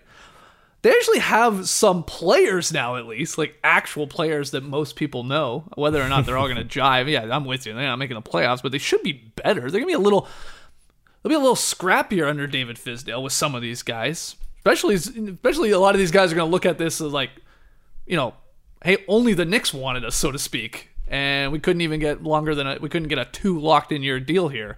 Uh, so with something to prove is what I'm getting at. Like, there's going to play with a chip on their shoulder. I think a lot of these guys. Now, whether you can make that all work in a team setting, good luck with that. Um, but I'm I'm only tuning in for RJ Barrett myself. Right. Okay. And you don't think any of this like takes away from from the young guns getting the, the opportunity, be it a Barrett, again a Knox, a Mitchell Robinson? You don't think so? Like you don't No, you don't I- worry. Bobby Portis is like, hey man, I'm gonna punch you if, you if you don't give me my shot. Yeah, Uh, I- test me. I've done I- it before. It's you know the the um, pushing each other is is is good for those guys as a general rule. But when it comes to body Bobby Portis, it turns from pushing to punching, and that could be a problem with Mitchell Robinson, especially. Like, RJ Barrett's going to play. Kevin Knox probably going to play, Mm-hmm. and maybe Mitchell Robinson. I, I think there's enough minutes to go around, though. You know, there's two spots. It's the power forward and center. 96 minutes for Bobby and Mitchell Robinson uh, and Julius Randle to play. Enough, you know. Uh, so I'm not so. Or maybe Taj Gibson turns out to be Udonis Haslem and doesn't play. Yeah, yeah. Um, It feels like they're bringing him to as a bit of a a mentor, Yeah, and he's solid defensively they're trying. sure. To, they're trying to be the. You know, uh, they should try and be a Brooklyn Nets. Um, but they need more. They should be what doing what the the Nets did, and that's get some picks. Get, I hear what I. I hear what you're saying, but here's why they're a D. Because after we we learned that Kyrie is going to Brooklyn and KD is going to Brooklyn, and and, and then even after it's announced that the Knicks are signing Julius Randle, Knicks president Steve Mills he issues a statement in light of the team's free agency news that was going down on Sunday. Like this was hours after you know the 6 p.m. start on Sunday. And basically, I'm not going to read the whole thing here, but he's like, we understand Knicks fans could be disappointed with tonight's news, but we're going to continue to be, you know, upbeat and confident, and we're going to rebuild the Knicks, and we're going to compete for championships, and we're going to do it through the draft, and we're going to and our targeted free agents. I mean, that's gotta hurt a little bit if you're Randle or any of these other guys. They ended up signing because the team is coming out and basically saying, ah, "Sorry." Remember when James Dolan went on radio and he's like, "We're gonna have a really good, really good offseason. I feel very, very confident about this. Who we're gonna be getting." Like that's what he said. I'm not putting words in his mouth. That's what he said. and it built up and like and look, the media's to blame. I get all that. We were starting to run with the KD's going there. Maybe he's going with Kyrie. Oh my God, maybe Anthony Davis at one point was gonna go there. But you know, they came out. They said, "Well, that whoops, that didn't happen. Sorry, but hey, come on, we'll get there." That's that's I, I can't. When have you ever seen that? That's never. You don't see You don't see that. You don't see that. You also don't see an owner come out in February and say, Right. and so I think that was in a response to that. Hey, our owner's not making good decisions. Uh, We got to say something. I guess. Uh, I think that's what it was. You gotta just uh, shut the traps and keep going. because they signed all these two year two year deals with the, the team option on the second year, we are I mean, we're gonna go through this all over again in twenty twenty one. Right? Like it's gonna be they're gonna get they're gonna try and get Giannis or they're gonna try and get, you know, Paul George. Or even, I'm gonna throw it out there now, they're gonna try and get old LeBron. They're gonna have a. They're gonna try and get old LeBron, continue to be bad, so they can draft his son, and that's where it's gonna happen. It's gonna. It's gonna happen in New York. Just give us a meeting. Just give us a meeting. That's Right. all we need. Thank goodness. But yeah, look, it, it's because it, it at it does as simple as it sounds. Just feels like a lot of these guys are like, I don't want to go play there for this for this organization with James Dolan as your owner. I don't want to do it. Yeah. And I, You're lo- and I love and I love how Knicks fans though. I love how quickly like they'll, they'll they'll like they turn it around like they're hoping for KD of course they're hoping for Kyrie and I love how quickly they turn it around when they don't get their the star player and they go like oh they're not built for New York Those guys don't. Eh, eh, it Hey, eh, if you don't want to come to New York, you're- not built for New York. I love that. I think it's so so charming. It's like, oh, these guys just, uh, you know, basically shut the door in our face. Well, you didn't, you weren't made for this city. You're built you couldn't Brooklyn. take it on. Exactly. That's what you see. That's what you see. All right, I'm going to throw a, a couple more Eastern Conference teams before we jump over to the West here at you. I'll give you some of their moves, and then you can, you know, stop me if you, there's one you really, really want to talk about, or even to throw the grade on. The Magic. They kept B minus. Oh, the Magic kept Vucevic four years, 100 million. Terrence Ross four years, 54 million. Michael Carter Williams, and then got Al-Farouq Aminu three years, 29 million. B B minus, so you don't mind it. They're charming. They're a charming bunch, and that's why I like them. Uh, there's something about them. They're running it back essentially, and they're bringing in Al-Farouq Aminu as another guy who's who's sort of like uh, Jonathan Isaac, heavy, not They not got a lot, a lot of big guys. Yeah. like Uh, lengthy three, four, five guys. It is. It's interesting they kept Vooch. Um, but yeah, there's something about them. I, you know, their over under totals like 36 and a half. They're a playoff team last year. I, I think they're they are going to get better. And uh, for once, they had some good chemistry in that locker room, and they're deciding to double down on it, which which I'm fine with. yeah, Vucevic for you know, tw- you know 25 a year isn't brutal either. It's not brutal though. You saw what happened in the playoffs, so that's never a good sign. But they're running it back. Okay, Wizards kept Thomas Bryant three years, 25 million. Signed Isaiah Thomas, Tas, and Ish Smith. that's who they've brought in. Got a grade from them? D, quick quick D. Not- they, they uh, they didn't they didn't capitalize on Tomas Satoransky in the, uh, right. in February. They didn't capitalize on Trevor Ariza in February. Just trade the guys and get something. Uh, the Bulls, you said uh, Satoransky, he signed with them three years, $30 million. Signed Thaddeus Young, three years, $41 million. Kept Archie, three years, $9 million. And they signed Luke Kornet. Bulls grade. Who the heck are these guys? No, that's fine. That's That's- entirely fine moves. I think definitely- so. I can't believe I'm saying this. I wish Trey was here so I could look him in the eye and say, that's solid. That's I have no problems with It's any of those. solid, but does it make it a playoff team or? Well, look, baby It- steps. it's all about They used to be the baby Bulls, baby steps now. yeah. It's all about to me. We'll get to the Sacramento Kings. It's similar to me. You're signing good role players. These guys are all good locker room guys. They're Satoransky and Thaddeus Young primarily. I, I, I'm not that well versed on Mr. Kornet, Yeah. um, but uh, I love his ice cream cones.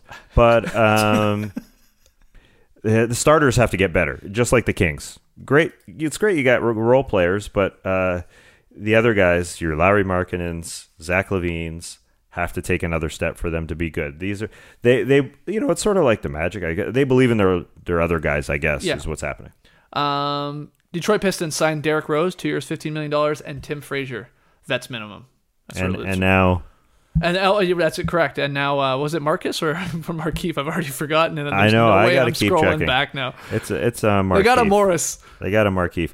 This is uh, I, I guess it's it's a C plus for me. At the end of games, um, it was Reggie Jackson and Blake Griffin trying to make plays. Now it's going to be Derrick Rose and Blake Griffin. What did that What did that get you in Minnesota last year for as far as Derrick Rose and Karl-Anthony Towns?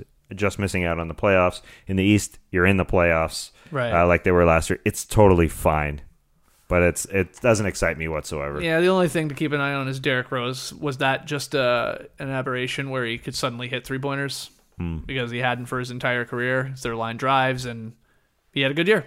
Um, it, it it went. He tailed off at the end of the year if you really dig deep into the numbers, but had a solid year from three. If you can give him a little bit of uh, shooting to pair that with him driving inside, then okay, then okay, two years, fifteen, no problem. But does he just go back to uh, you know basically building houses with the bricks from three, Yeah. which is possible? It's not. It's not a really well designed team. Even if Markieff Morris is, is chipping in, it's just the same old Andre Drummond, Blake Griffin in your front court, and not a great ball handler uh, to to do things. And Derrick Rose will be fine, and maybe he'll get into the starting lineup. Maybe, like you said, Reggie Jackson has not worked out there. Uh, has not worked out. Period. Maybe Derrick Rose takes over for him at some point, but it doesn't. It's not a great formula for me. And Blake's only getting older. And then finally in the East, it didn't really do much. We got the Raptors, Cavs, and Hawks. The Hawks did acquire Chandler Parsons from the Grizzlies for Solomon Hill and uh, Anna Plumlee. A plus. All three of those. Well, I like I, the net, the the the Hawks are doing what the Nets were, what the Nets did a couple years ago. yep. Acquire assets. Uh, their highest paid players are going to be Chandler Parsons, Evan Turner, and Allen Crabbe. 25 18. Shout out to 2016. Exactly. All 2016 guys. And, uh, and, you know, they traded Solomon Hill and Miles Plumlee for Chandler Parsons. Shout out to 2016. That's fine. That's totally fine. Those are their highest paid players. They'll be gone in 2020. They're slowly building. They're slowly building it up. The trajectory is bright. It is is very good for this team. Mm-hmm. I, I think the uptick is, is it, it's it's coming for this Atlanta Hawks team. By the way, we're about an hour 15 in here. We still got Twitter humming along. No word yet on Kawhi Leonard. No. word on whether or not he is going to stay with the Raptors, go to the Lakers, go to the Clips. He's in Toronto. The helicopters are there. It's coming on the, The fourth. paparazzi is there. We can't tell if he's loving it or hating it. Everybody thinks he's hating it, but maybe he secretly loves it. Yeah, I agree. is- right? You know, I'm I starting to think this a little bit. For a guy that just does, you know, he, oh, he never says anything, doesn't like the limelight. Well, the guy suddenly he's like, he's got New Balance, he's got all these cool looking gear, he's taking all these promo shoots. Like, look, he's making some money. Don't get me wrong, go make your money. It's the first time anyone has said New Balance is cool. But I, hey, I think I like some of the stuff he, uh, I do. he rocks. Yeah, I'm, I'm 37. I'm, I'm starting to think he secretly likes all this. Yeah, well, that's what I said. Yeah. Turn the plane around and go to San Antonio if you don't like it. I mean, he played for a small market team. He wants to go to LA. I don't think he hates it. All right. Uh, so we don't know yet. We, we got a lot to go here still, so maybe we find out by the end of it. All right, to the west, Golden State Warriors. This was this one was uh this was I think one of the bigger shocks No doubt. from the opening of free agency. They acquired D'Angelo Russell in a sign and trade, four years, 117 million. They retained Klay Thompson, five years, 190 million. That's not a shock. They retained Looney, three years, 15 million. They signed Willie Cauley Stein and Glenn Robinson III on Tuesday night. And so they lost Kevin Durant, Andre Iguodala, Jordan Bell, Shaun Livingston. Maybe we still don't really know with Shaun Livingston. I don't think. How do you grade this? Uh, again, what I think is a fascinating bit of a shock um, free agency for the Warriors. Well, I'm pumped because it's it's really intriguing that you bring in a guy like D'Angelo Russell to play with Steph Curry. It's I, I- so I'm giving it an A just strictly from an enticement perspective. I'm I'm pumped to watch this. I think they only got D'Angelo Russell because of Kevin Durant picked the Brooklyn Nets and they needed to get a part back. Yeah. And that's the part that they got back. So is D'Angelo Russell going to be there long term? Maybe not, but um, I think Klay Thompson's going to come back earlier than people expected. There's already you know little rumblings about him being healthy. Uh, so go with D'Angelo Russell and Steph Curry, you know, as as your one, two, three. See, that's weird. Yeah, That's weird. That just stu- like full stop right there. That's weird. But they'll make- and I don't know if it's just because I can't picture it or or Yeah. what. And because D'Angelo Russell's, you know, a guy who wants the ball in his hands all the time, and Steph Curry's going to have to have the ball in his hands, and so they go from a team that never ran pick and roll, was 30th in the NBA in pick and roll, to D'Angelo Russell was that's all he did. But can they convince him? You know, he he agreed to this contract. The guy in a sign and trade has to agree to going to the team that they're going to, so he understands what's going on. Steph is the guy there, uh, and him and Willie Cauley Stein will work perfectly, and that's why I give it an A too, because I mentioned Willie Cauley Stein and Glenn Robinson the third. They recovered. You get Willie Cauley Stein.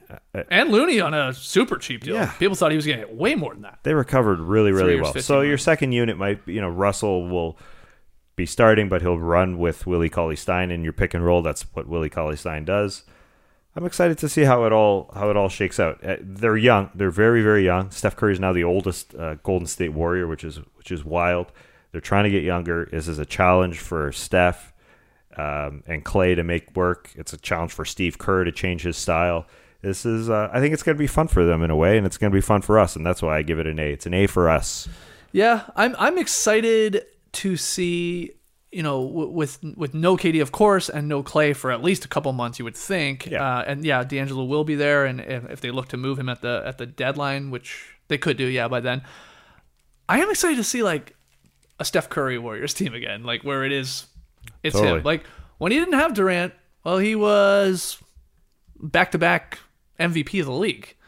I mean, he was incredible. And like Will, like he he's hearing all this, he's seeing all this. There are people I just saw an ESPN clip this morning, and I'm not knocking Bobby Marks, but it was you know he was asked, well, who are the eight playoff teams?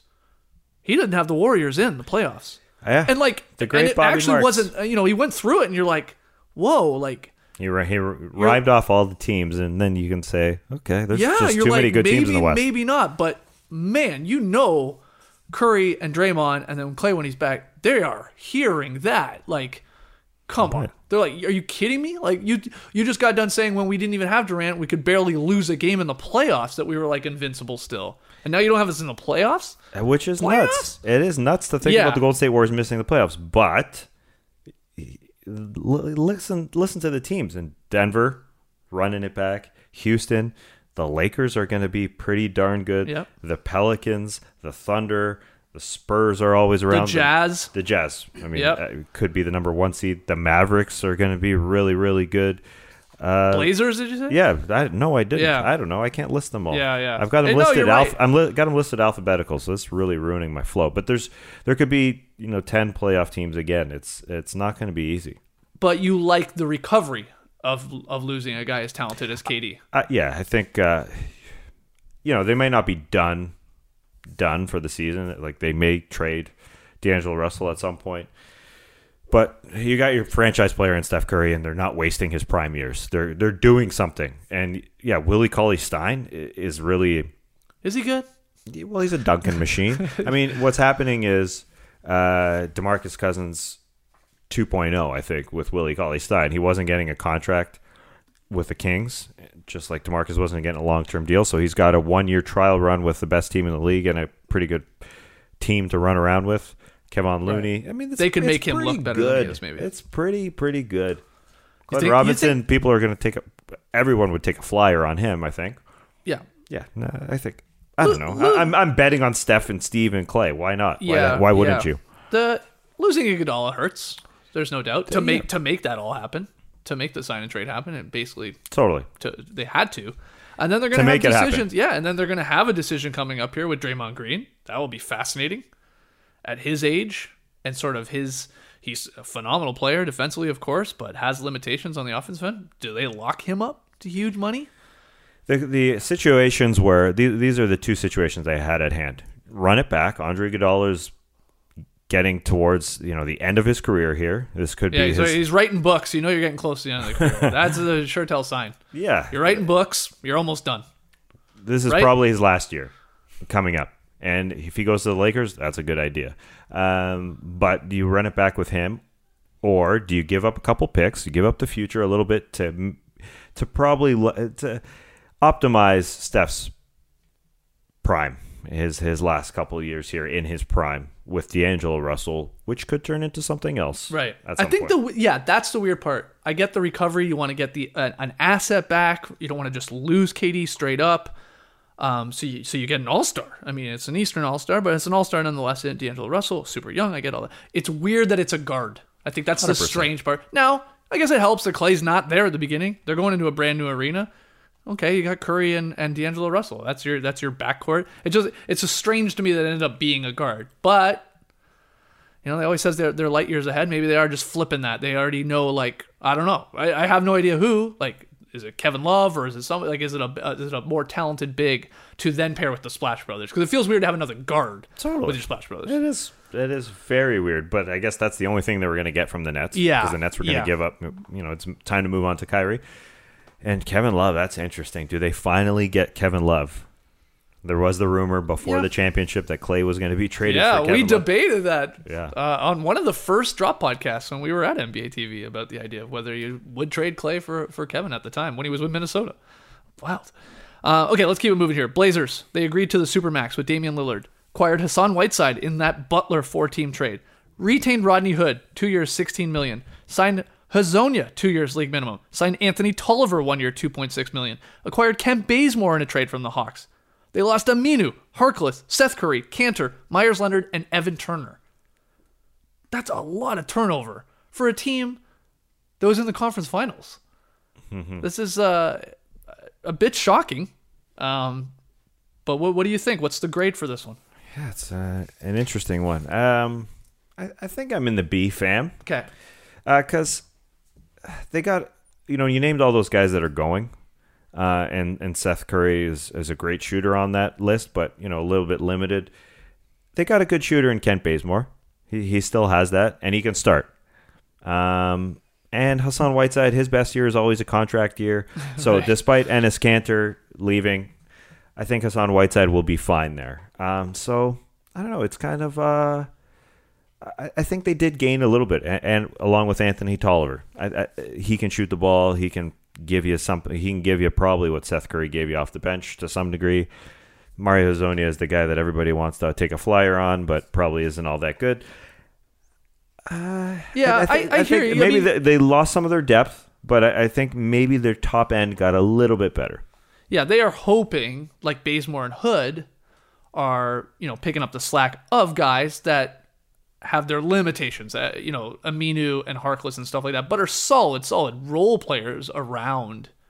You know, your Lillard and McCollum on the wings, both defensively and being at times being able to hit a shot. Like they they were good players. We can agree with that. I mean, the Blazers team have proven they've been a pretty good team for the last couple of years.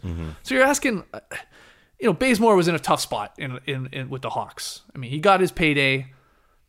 Was Shout out to 2016. yeah, again, but was fine and was fine, but you know, maybe maybe he's a little reinvigorated here now on a on a talented team, a much more talented team in the Blazers out there. I, I could see that. And Rodney Hood played really really well when it mattered in the in the postseason.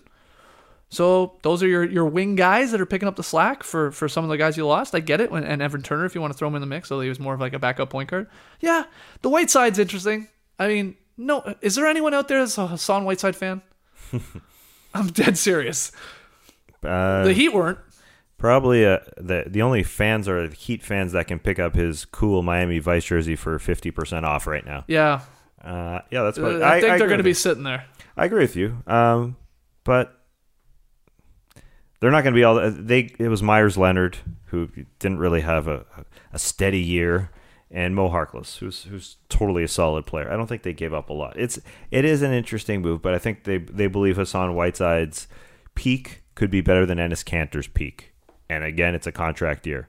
Right. It's a contract year. It's not like you're locked into Whiteside for for multiple years here anyway.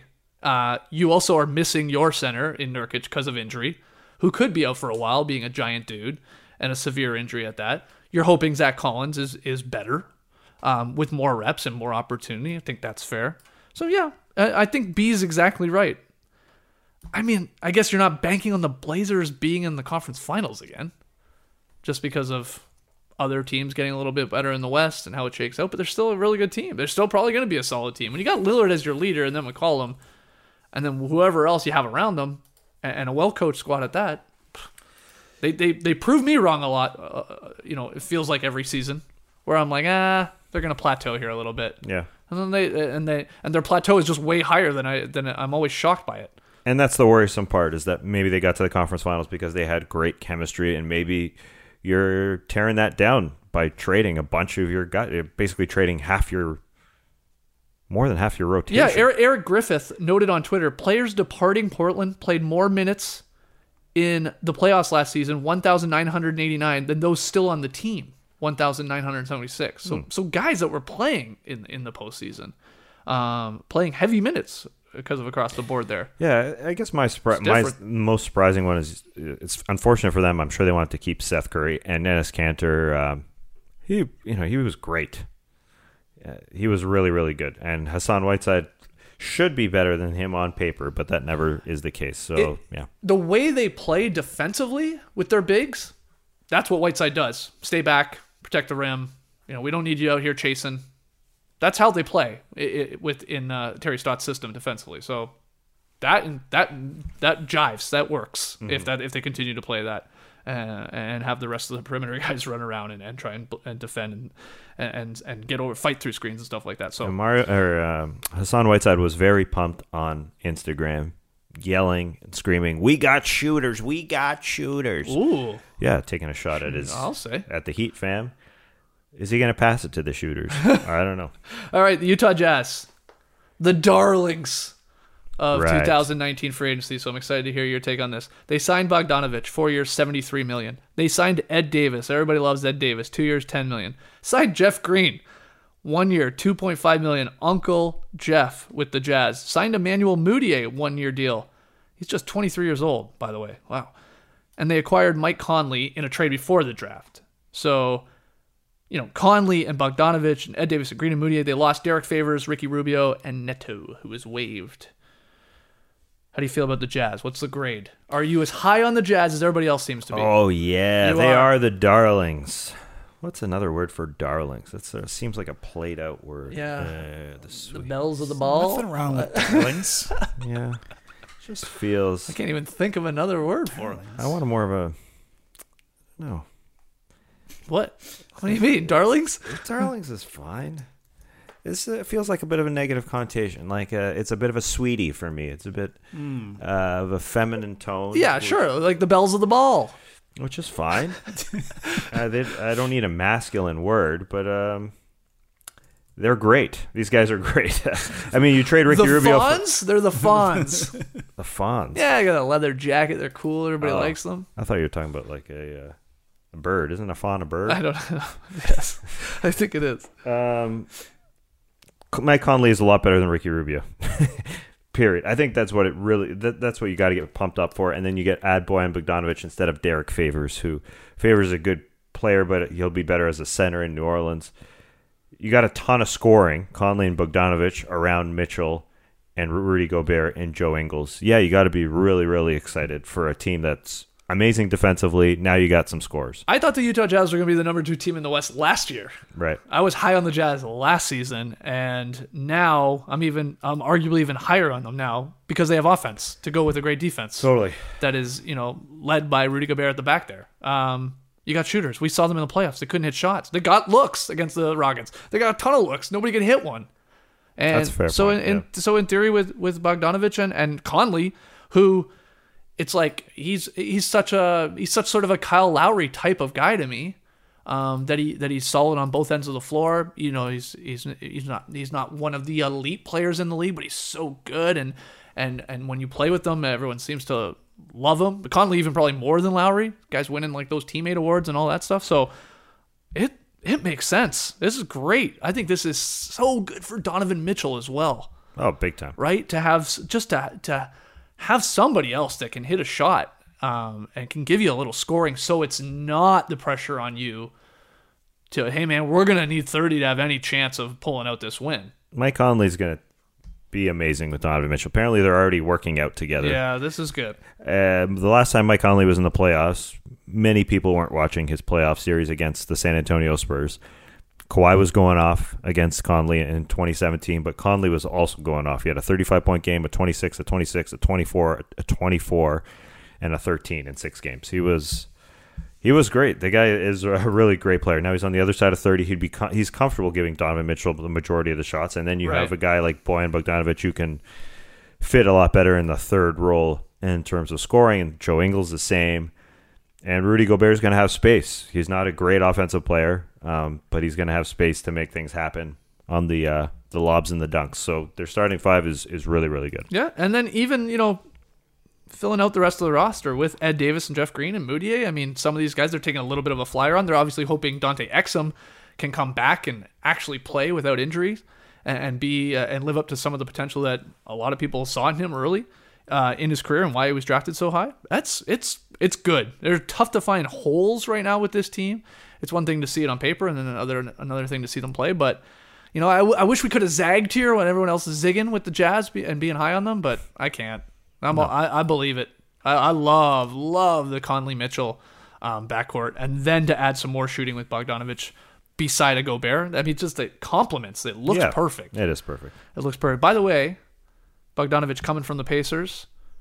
Pacers have signed uh, T.J. McConnell, so they now have T.J. Leaf, T.J. McConnell, and T.J. Warren. T.J. Ford also used to play in Indiana. Crazy, crazy. So they got a, another guard there in T.J. McConnell, formerly of the Sixers. All right, Dallas Mavericks retained Kristaps Porzingis, five years, 158 million. Retained Maxi Kleber, four years, 35 million. Retained Dwight Powell, Canadian Dwight Powell, three years, 33 million. I feel like that was the first signing. Am I crazy free agency? Felt like that one was. Retained JJ Barea, one year vets minimum. Retained Dorian Finney Smith, three years, 12 million. Signed Seth Curry, as you said, four years, 32 million. And just before we sat down to record, signed Boban Marjanovic, two years, seven million. He has already tweeted out, "Things are bigger in Texas," which is pretty good. Um, that's a- a lot. They didn't really lose anyone. I got, either. I applaud you for your enthusiasm in, in reading those off. But, yeah, uh, you're not that pumped. no. Are, uh, are you? I mean, it's No, I mean, it's the same team as last year essentially with Yeah. Seth Curry, which is great. Yeah. they gave him a he was a one year rental in Portland. They got him back, and Boban, who was played off the floor in in, in the playoffs. Boban is just there for. I mean, oh, for- Comedic th- value. Yeah, think of the the Mavericks videos they're gonna pump out. That's a good point. They've got the best, you know, video production team probably in the NBA. They lost Dirk. In comes Boban Yeah. to be the star. Smart. That's smart. Yeah. They're, they're thinking that that's next level. That's light years ahead. Start thinking of your social media accounts. Forget the wins. Win the internet. Yeah, exactly. Right. So they're going to win the internet with Boban and all these videos. But yeah, you're right. A I'm lot just- of these, bringing back the same team. It's just in incomplete. Porzingis. It's incomplete right now because they want a third star, and maybe they get Goran Dragic, which was rumored to be a part of the Jimmy Butler trade, which still could happen. They could still get Goran Dragic as their third guy behind Kristaps and Luka Doncic, another Slovenian star there. They're team international right now. They're Mm-hmm. they're team worldwide. They're pitbull, they're pitbull, Mister Worldwide. Uh, but um, right now, yeah, they're they're gonna be good. But they, they traded Harrison Barnes at the at the trade deadline um, because they didn't want to pay him, and now the Kings have given him a heck of a contract, Yep. which we'll get to. Uh, but they need something to replace him to be really great, to be the you know part of the top four or five. Do you think? Do you think they're? But you think they're a borderline playoff team if Porzingis is healthy? Oh yeah. And, and oh yeah. yeah. Yeah. Yeah. Yeah. I guess I just expected more uh, from this. You trade Harrison Barnes. What's the point of that? To get a third guy in here, right? I, I thought that was the point. Um, and maybe they're waiting on the right guy. And and Dragic, I think, would be great. I, yeah, you know, we named all those tough the, the tough teams in the Western Conference, but if you've got Kristaps Porzingis and Luka Doncic, who are two of the best whatever I don't know I can't I, I don't have the number I'm not I can't Bill Simmons it right now and pull out a number of Yeah. top 15 top 18 Of top duos, 19. young duos. I, I do believe in Kristaps though I think he's going to get back to being incredible Okay. You're not worried that the guy's missed what 140 games over four seasons? And I don't know I He's a giant. Yeah. He, I didn't go to med school in the last 3 weeks so I don't know I don't know yeah. They well look. They they don't make the, that trade without knowing the Mavericks. I'm talking about. right Like, hey, we we're fine with it. We're locking him up. We love the idea of him with Luka. Cool. No no problem. We're doing that. So yeah, they're confident. Mm-hmm. And he was like guy was like an all star at 22. Yes, it was in the East, but it was on the Knicks, which is not easy to do because you weren't winning a lot of games. So you know you had great records, and he's just one of those rare like rare guys in today's NBA, uh, uh, really of all time, actually, that can block a ton of shots and then hit threes. That's and, and like in today's game, what more do you want? Protect the rim, and as a big guy, be able to st- stretch the floor and hit a bunch of threes for us. Like, okay, sign me up. So you- you're hoping he's playing, and you're hoping at at seven foot three, he's just not one of these like I don't know Ilgauskas type guys or other guys that are just because of size have foot problems and leg problems, and then it's and then it's sort of like it's over from that. But Yeah, I guess Dwight Powell. on that. Not to get nitty gritty here, but I guess Dwight Powell starts for them and is their five because they're paying him like a, a starter, I guess.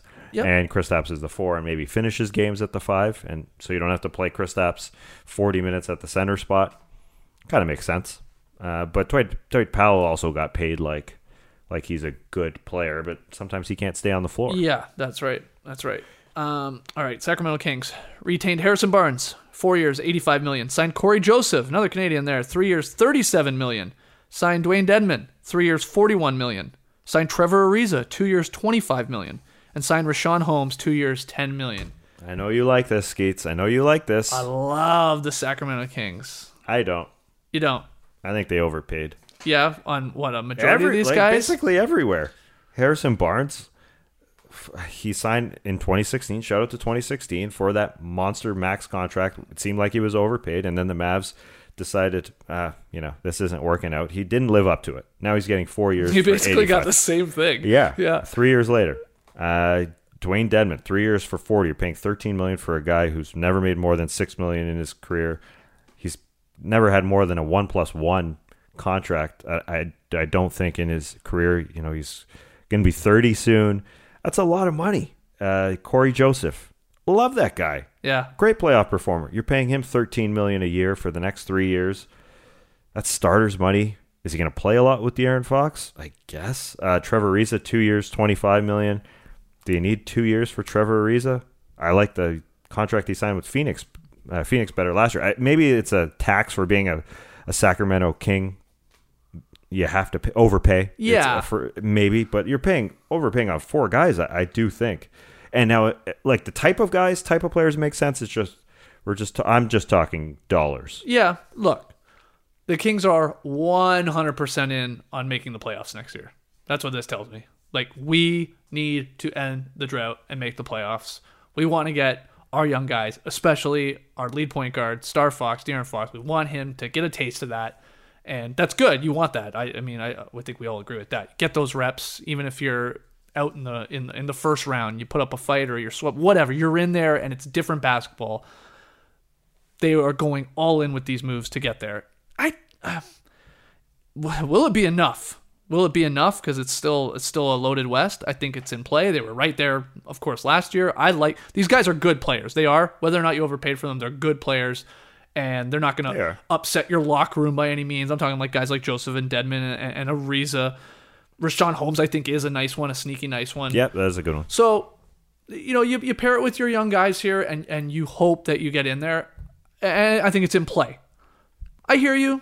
I mean, Harrison, the Harrison Barn one, Barnes one, I mean, they get him, and this like, it appeared to have been, was decided when they got him. Like, hey, you're going to opt out, and then we'll come to an agreement. And then you'll get longer money, but it'll be around the same money, what you're getting, you know, a, a uh, uh, yearly. So, okay. That was the agreement they came to. Good on him. This guy continues to get paid. And he's good. He's solid. He's solid. He's solid, if unspectacular, for sure. Well, is Harrison Barnes uh, half as good as Khris Middleton? I mean, hmm. yeah, I think so. Half. Yeah, I guess. So what? I mean, right? So I guess. you, you look at the money he's ultimately Yeah. getting. Okay, Yeah, he's they half get- as good. I just li- like you said, there's they could be a playoff team with the Bucks and Khris Middleton. You know that that's a championship team, so you invest. Yeah, right, right, right. Uh, and and the Kings can invest and overpay in Harrison Barnes, Dewayne Dedmon, Trevor Ariza, Cory Joseph. Those are your top four paid players next year. Which you would think, oh, that's not a playoff team, but they can do that because everybody else is on their rookie deal. yeah, Bagley, De'Aaron Fox, Buddy Hield, Bogdan Bogdanovich, and the list goes on. They're they're young, so that makes sense. But I do think they gave extra years and extra money to guys, and maybe it's going to bite them in a couple years. Maybe not now. Maybe not. Maybe not this year. Pro- not this year. It, it won't be. You're, Right. You're, you're, I understand the the thinking, and maybe it's fine. But maybe in year two or year three of Cory Joseph making thirteen, Dewayne Dedmon, Dewayne Dedmon thirteen. It's just it's just it's extra money for guys in Joseph and Ariza and and and Dedmon. Those three that are sort of at the closer to the end than they are to the beginning of their their or, uh, careers. I now say. that the Raptors have won a championship, uh, I'm putting my entire support behind the Sacramento Kings to, to to get into the playoffs. We'll start with that, and then to ultimately win a championship. You know, once once you uh, once as a fan base you get to experience that first championship, I truly want every other franchise that doesn't have one to experience it. There's nothing like the first one.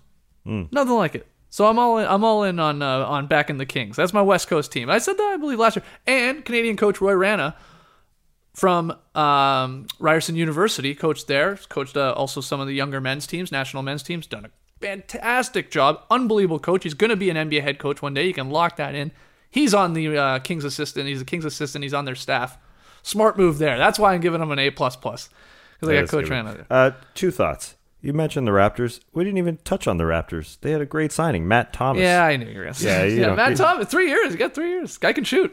Came, yeah, he was apparently 99% on uncontested, on open jumpers. That's pretty good. There's an idea. Don't leave them open. I, I played in Europe last year. I do love that the Raptors have in theory a guy named Fred and, and Matt And Norm. And Norm. Yeah. Great names. Who- Uh, Who else do you need to get? You need like uh, what are the just best? Well, if they got ever got a gourd in Canada, you got a gourd. I'd say like a, I guess uh, a Michael, not a Mike, a Michael. Any other good uh, classic names, JD? you got any classic names? Yeah, no, uh, yeah, I think you got it. Gordon is. He's got to go by Gordon. No, You- We're never, gourd? we were saying we're never getting a gourd NBA player. No. No, probably I don't not. think so. I Probably don't not. think so. Maybe not a maybe a Gordy. Um, you Yeah. Can, you can also bet on. This is just a random thing. I don't want to don't want to miss out. You can bet on the first to officially report the Kawhi I, Leonard I just signing. saw that one. That's yeah. incredible. Like you betting on. That's nuts. This is wild. Individual guys. So you can bet on Adrian Wojnarowski, Sham Charania, Mark Stein, Zach Lowe, Tim McMahon, or or the teams, which are good bets. Ooh. The Lakers, Clippers, or the Raptors that you would get the press release from them. In Kawhi's situation, that's a that's a good bet, but it seems that is just ripe. Uh, Yeah, the update here as, as of 4 o'clock Eastern Time on Wednesday, July 3rd, with this whole Kawhi back in Toronto, is that he's in this, he's in the hotel and he's meeting with the Raptors brass. nice. That's what we know. And now you're right. We're betting on who is going to actually break the news. Can I bet on New Balance? no, not that I've seen. Man. That's ripe for rigging, though, right? Yeah. I'm a New Balance employee. Let me know. Yeah, insider, insider knowledge. All right. Uh, okay, a couple more here. I know there's a lot of Western Conference teams, but, but n- some of them don't have a, a ton. But the Pelicans signed JJ Redick two years, twenty six point five million. They acquired Derrick Favors in a trade with the Jazz that cost a few picks. They signed EuroLeague stretch forward Nicolo Melli, I believe is how you say his name. They added Lonzo Ball and Brandon Ingram in the AD trade, and they retained Darius Miller two years, fourteen million. They lost AD, Randle, Elfrid Payton, Solomon Hill. What do you think? The big one is of of course Redick and Favors. Um, What do I think? That's- what's a grade? is isn't it amazing? You like it? Yeah, regardless of what the Lakers players do on this team, because you know who the heck knows really what you're getting from Brandon Ingram with the blood clot situation, Lonzo Ball if he's really going to develop. Just the fact you've got Jrue Holiday, JJ Redick, Zion, and Derrick Favors playing at the five, those are that's a good starting four there, I would say, and put somebody on there like Ingram, Hart, or Ball. Um, that's pretty phenomenal. Right. That's it's pretty exciting uh, for New Orleans fans, and it's all of a sudden it's sort of a deep team. Like who starts? Yep. Um, you know, I mentioned those guys. It's it's it's they've done really well to to recover from a, a guy who said I'm not playing here. Uh, to to be an exciting basketball team in New Orleans. Uh, you know, they had a little bit of luck uh, Sure getting the number one pick, but um, they also did some great things, including you know the first round picks that they got, and you know um they've got that that Jackson, what's his name from uh, that they drafted? Yeah. Jaxson Hayes. No, yeah. it's not, is it Something like that. Yeah. um, that, so From Texas. yeah, things are looking bright after it looking pretty bleak in February. I'll say what a turnaround. It's Yeah. crazy. I, I like that they when they make they make the trade finally with with the Anthony Davis to get all the picks, so they have all the Lakers picks from from here on until you know twenty twenty five or whatever the heck it is. But they didn't get a bunch of a shooting really back in that deal. You know, they get Ball and they get Ingram, they get Josh Hart. Okay, but so they're like, well, then we have Zion Williamson. Well, wh- wh- what's the best thing to have around Zion Williamson? You want space. So they're like, okay, well, we didn't get a ton of shooting in the AD trade, so let's try and go get some. And JJ Redick, probably maybe the best shooter available uh, in terms of free agency as a three point shooter. They, they get him on a great deal, I think, at the two years twenty six. And then even Darius Miller, get you know, retaining him, he's a decent three point shooter, shoots a high per, um, a high volume and a high percentage. That's good. That's smart. And I think Zion's already pumped about the idea of playing with some space. It's like, oh, this could be great. Yeah. College, you know, shorter three point line, not a lot of shooting out there. Teams could play me a particular way. Everybody can shoot in the NBA, or, or at least the guys on our team for the most part can shoot. You got, you're gonna, I'm gonna be a terror. That's that's smart thinking. Let's see if it plays out. Now, I, I do think that there is uh, definitely because of the Zion shine, it, it, it kind of overshadows, or it, I guess you can sort of sweep under the rug what they got uh, for Anthony Davis because you said Lonzo Ball, Brandon Ingram, Josh Hart, and the picks. You don't think that was a good? I mean, Good it's, get? it's it's a good. Well, you were because you were saying you would prefer if you're looking at the players, maybe just players get Yeah. rid of the picks that you would have like a Tatum. the pick, the picks were good, but are any of those players going to develop into a star? I don't know. It, it turns out when you leave the Lakers, you turn into an all star. D'Angelo Russell. Oh, yeah. Who knows with Julius Randle? Listen, I believe in Lonzo Ball. Uh, Um, I, I think it's possible. yeah, I know. it was a, they, they were in a pretty rough spot. That's I- that's and that's why it's a it's a hell of a package, especially with it, when you know that it's like at Carmelo. Hey, I'm going to New York. They still were able to get Gallinari and Wilson Chandler and Mozgov or whoever back. They everybody in the world knew that he was going to the Lakers, and they were still able to get a package back. yeah. So kudos to David Griffin and everybody working in New Orleans. Yeah, and then the idea even of just keeping Jrue Holiday. He's still our guy. He's the he is our our leader. Yeah, it's going to be Zion's team, but maybe not right away, and that's good. I think that's I think if, when you can do that, if you if you're in the position to do that as a franchise that's trying to get back to a certain level, to have like this number one guy come in that everybody's saying is the next LeBron. I mean, if you can take off some of the pressure as much as possible in this sort of weird environment that we live in now, where you're instantaneously hoping like, oh yeah, this guy better be putting up 25 and 30 every night. Like if you can try and dial that down a little bit, expectations, then that's great. It's going to be great for your franchise in the long run, and definitely for the player, I think, in the long run. Even if he is LeBron from day one, which I don't think people are going to expect as much right now. But this is a good squad. This is a they they could shock a lot of people. I think in terms of like coming out of the gate maybe and and like being right there and you're like suddenly like whoa is this a playoff team? Like is this a borderline playoff team? Because it's it's with Jrue and if Zion's as, as good as advertised and then some of these Lakers, especially Brandon Ingram, I think is a potential one that could be that star He could be. that you're that you're talking about. Um, wow, they they could be a tough out. So they're gonna be. Uh, look, they played super super fast as it was. The the Pelicans did with Alvin Gentry and that offense. Think about it now. I mean, JJ Redick, he might be older, but he ain't slow. He ain't gonna stop moving. Like transition threes and, and Zion pushing the pace and Jrue still doing that.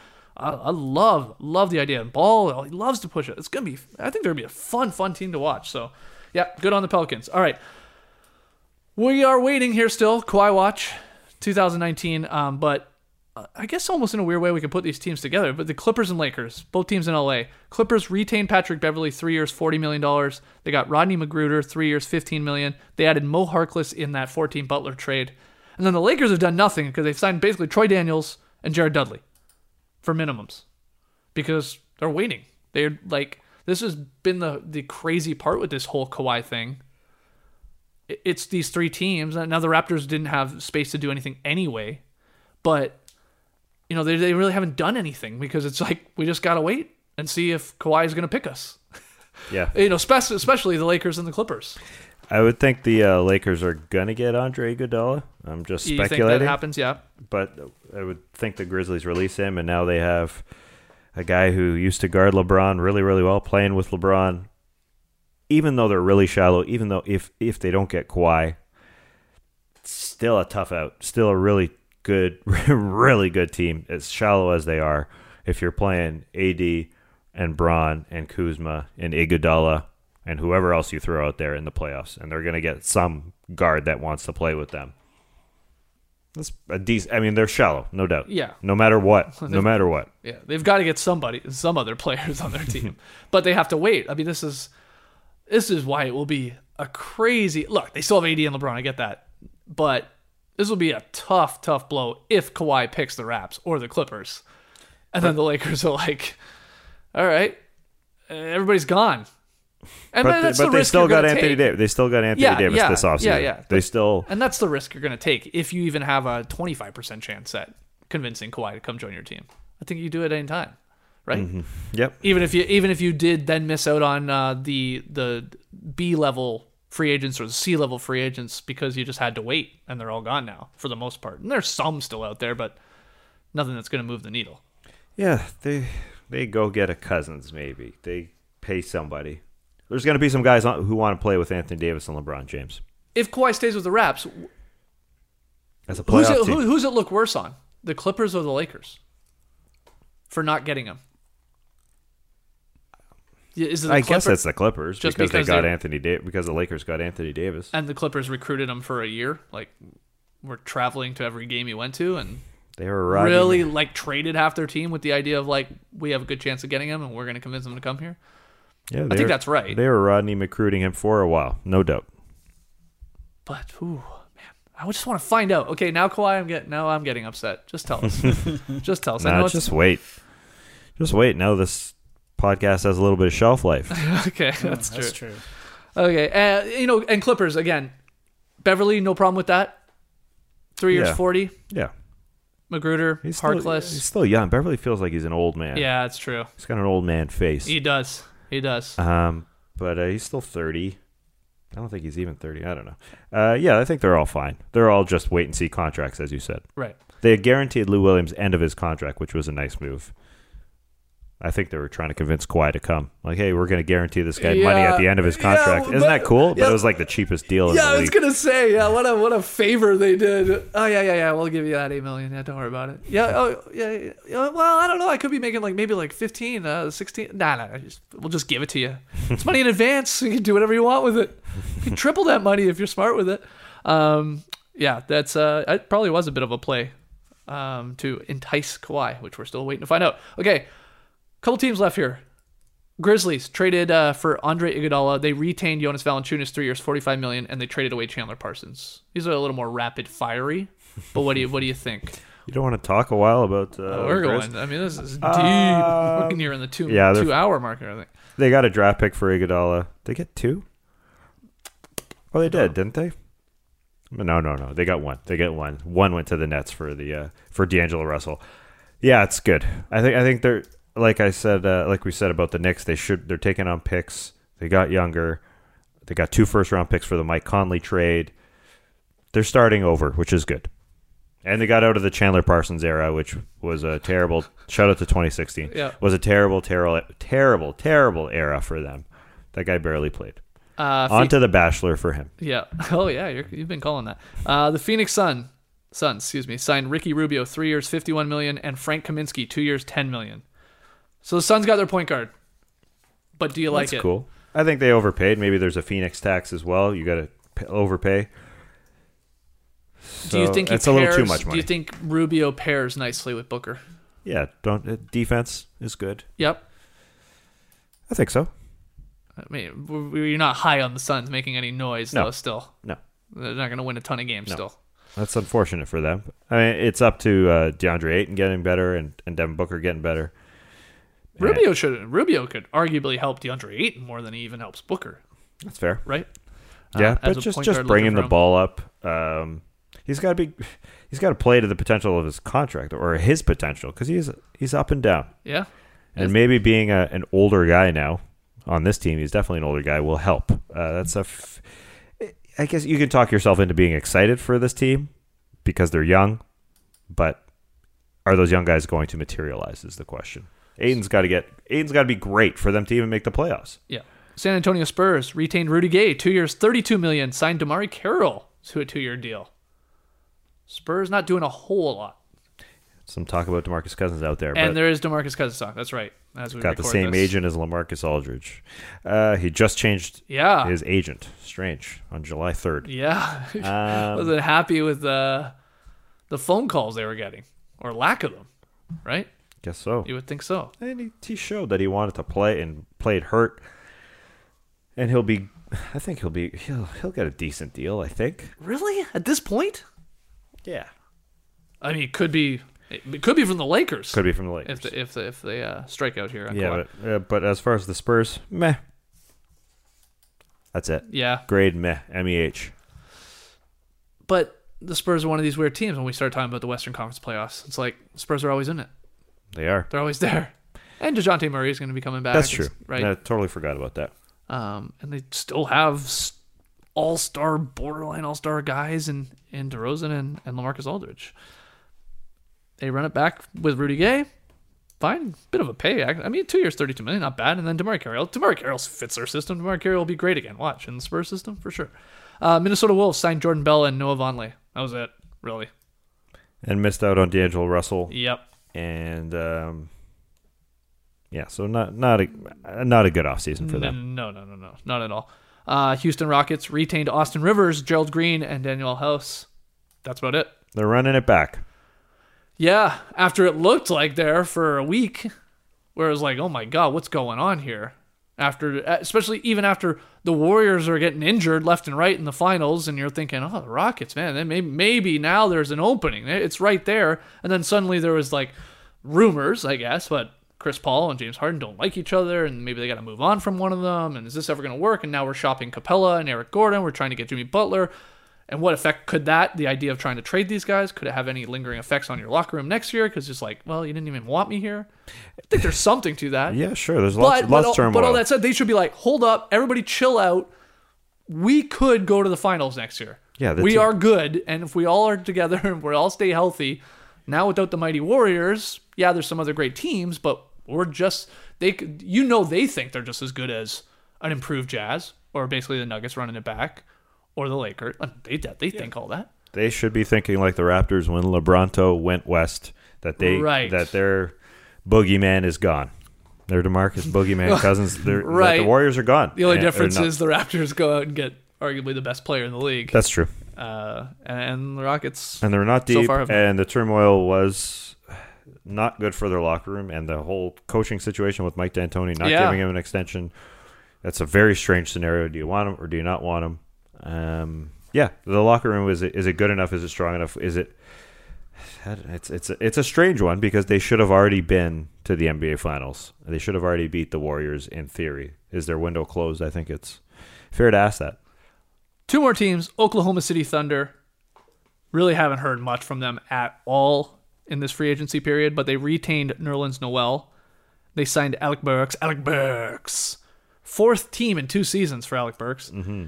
And uh, just got Mike Muscala. Trying to get some shooting, some big man shooting. Yeah, I'll- that. I'll- So that- that's it, really. That's it. Yeah, it's a it's a big meh for me. Yeah. But uh, I'll always buy some Alec Burke stock oh, uh, for no reason. For no reason. you and every other team buys a little Yeah. Alec Burks stock. Everybody's had a little piece of it- Burks. it's a weird one. It's a weird signing because they, they need shooters really, but maybe he'll do something off the bench because he's not a shooter. He's a slasher. And then the team that arguably did the least in terms of acquiring guys, new guys, the Denver Nuggets is our final team here. They exercised Paul Millsap's $30 million team option, and then they have agreed or reportedly agreed to the max extension for Jamal Murray. Canadians were getting paid on July 1st, or I guess June 30th. they were getting paid on Canada Day. It was great. Um, then so the Nuggets are are really one of these teams that are like we are the exact same team for the most part. Although they, I guess they do have one new addition. We're going to see him in summer league, uh, Michael Porter Jr. So does that make sense to you?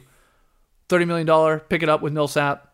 You know, look ahead to the future here with Jamal Murray. They really truly believe in Jamal Murray It's a lot of money. be, being their second guy. It's a lot of that's a lot of money for a guy that only in his what second year, second or third year, um, third year I guess.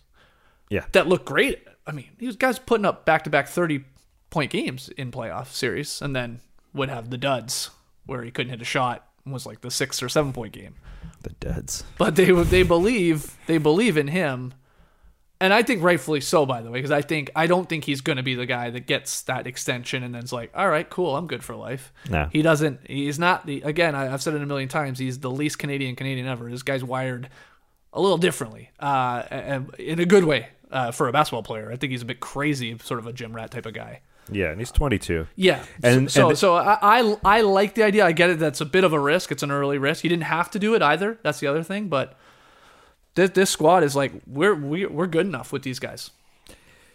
Yeah, they're running it back and they Mal, uh, Malsap. They picked up Paul Malsap's option. Option.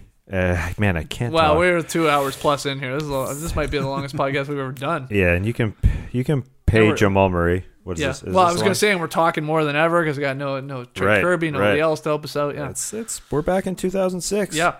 JD has to sit there and listen to basket real basketball talk. Yeah, this was Must heavy. hate it. It's, Gotta- it's great, guys. I love it. Got a got a fake laugh every I once in a while. Uh, that- it's totally authentic. Tas. I keep refreshing, just looking for Kawhi news. Good, good. Nothing. You you should. Just Who's be- got a better fake laugh, Kawhi Leonard or JD? Um, no, JD is he he pulls it off. Uh, thanks, Uh, Tas. Thank you. You're welcome. Um, you got to be pumped that we're not at summer league watching Michael Porter and Bol Bol for the Denver Nuggets, JD. right? Yeah, I'm not. I'm not missing it. I'll be honest. Although I do like uh, hanging out in the Cosmopolitan at three in the morning. It's kind of fun. yeah, it's always fun. It's fun for a couple nights. Yeah. Some highlights. Hey, like we look, we we had been to summer league for how many years? Five, Five. consecutive Five. years, right? Five years. We got into a pretty good little uh, schedule Yeah. where we like we'd we'd go have our cheap uh, cheap breakfast, Yep. Mm-hmm. our breakfast wars, Yeah. try and find the cheapest breakfast possible, and we did a pretty good job at times in Oh, yeah. Vegas. We're you know we're ta- what were we paying? We're paying nothing. Like uh, five bucks. Yeah, it was like five ninety nine, four ninety nine. Anyway, we have our breakfast, and then we uh everybody get like their workouts in. Mm-hmm. People are hitting the gym, doing their yoga, doing their bar three, and then it was uh then it was a meet at the pool. It was the Bamboo Boys. That's where the Bamboo Boys started. Yep. A couple of beers in the sun. That's right. Have a couple early morning pops. Yeah. Didn't have to go in till what three? Three-ish? Yeah. Yeah. Show wasn't on till nine o'clock at night. Uh, local time. Yeah. West Coast. It was a great. It's a great way to end the season. You guys want to go? Right. Sure. Let's do it. yes. No thanks. no thanks. Turns out you got to watch summer league basketball when you're at summer league. Nah, it was, it was pretty fun. It was pretty fun. Uh, it was a lot more fun when we had to stay for five or six nights. Oh, yeah. and not the The 11, entire 11 shows in a row. Yeah, and we're there two weeks in Vegas. Tip: If you ever go to Vegas, don't stay longer than I'll give you three days, three days max.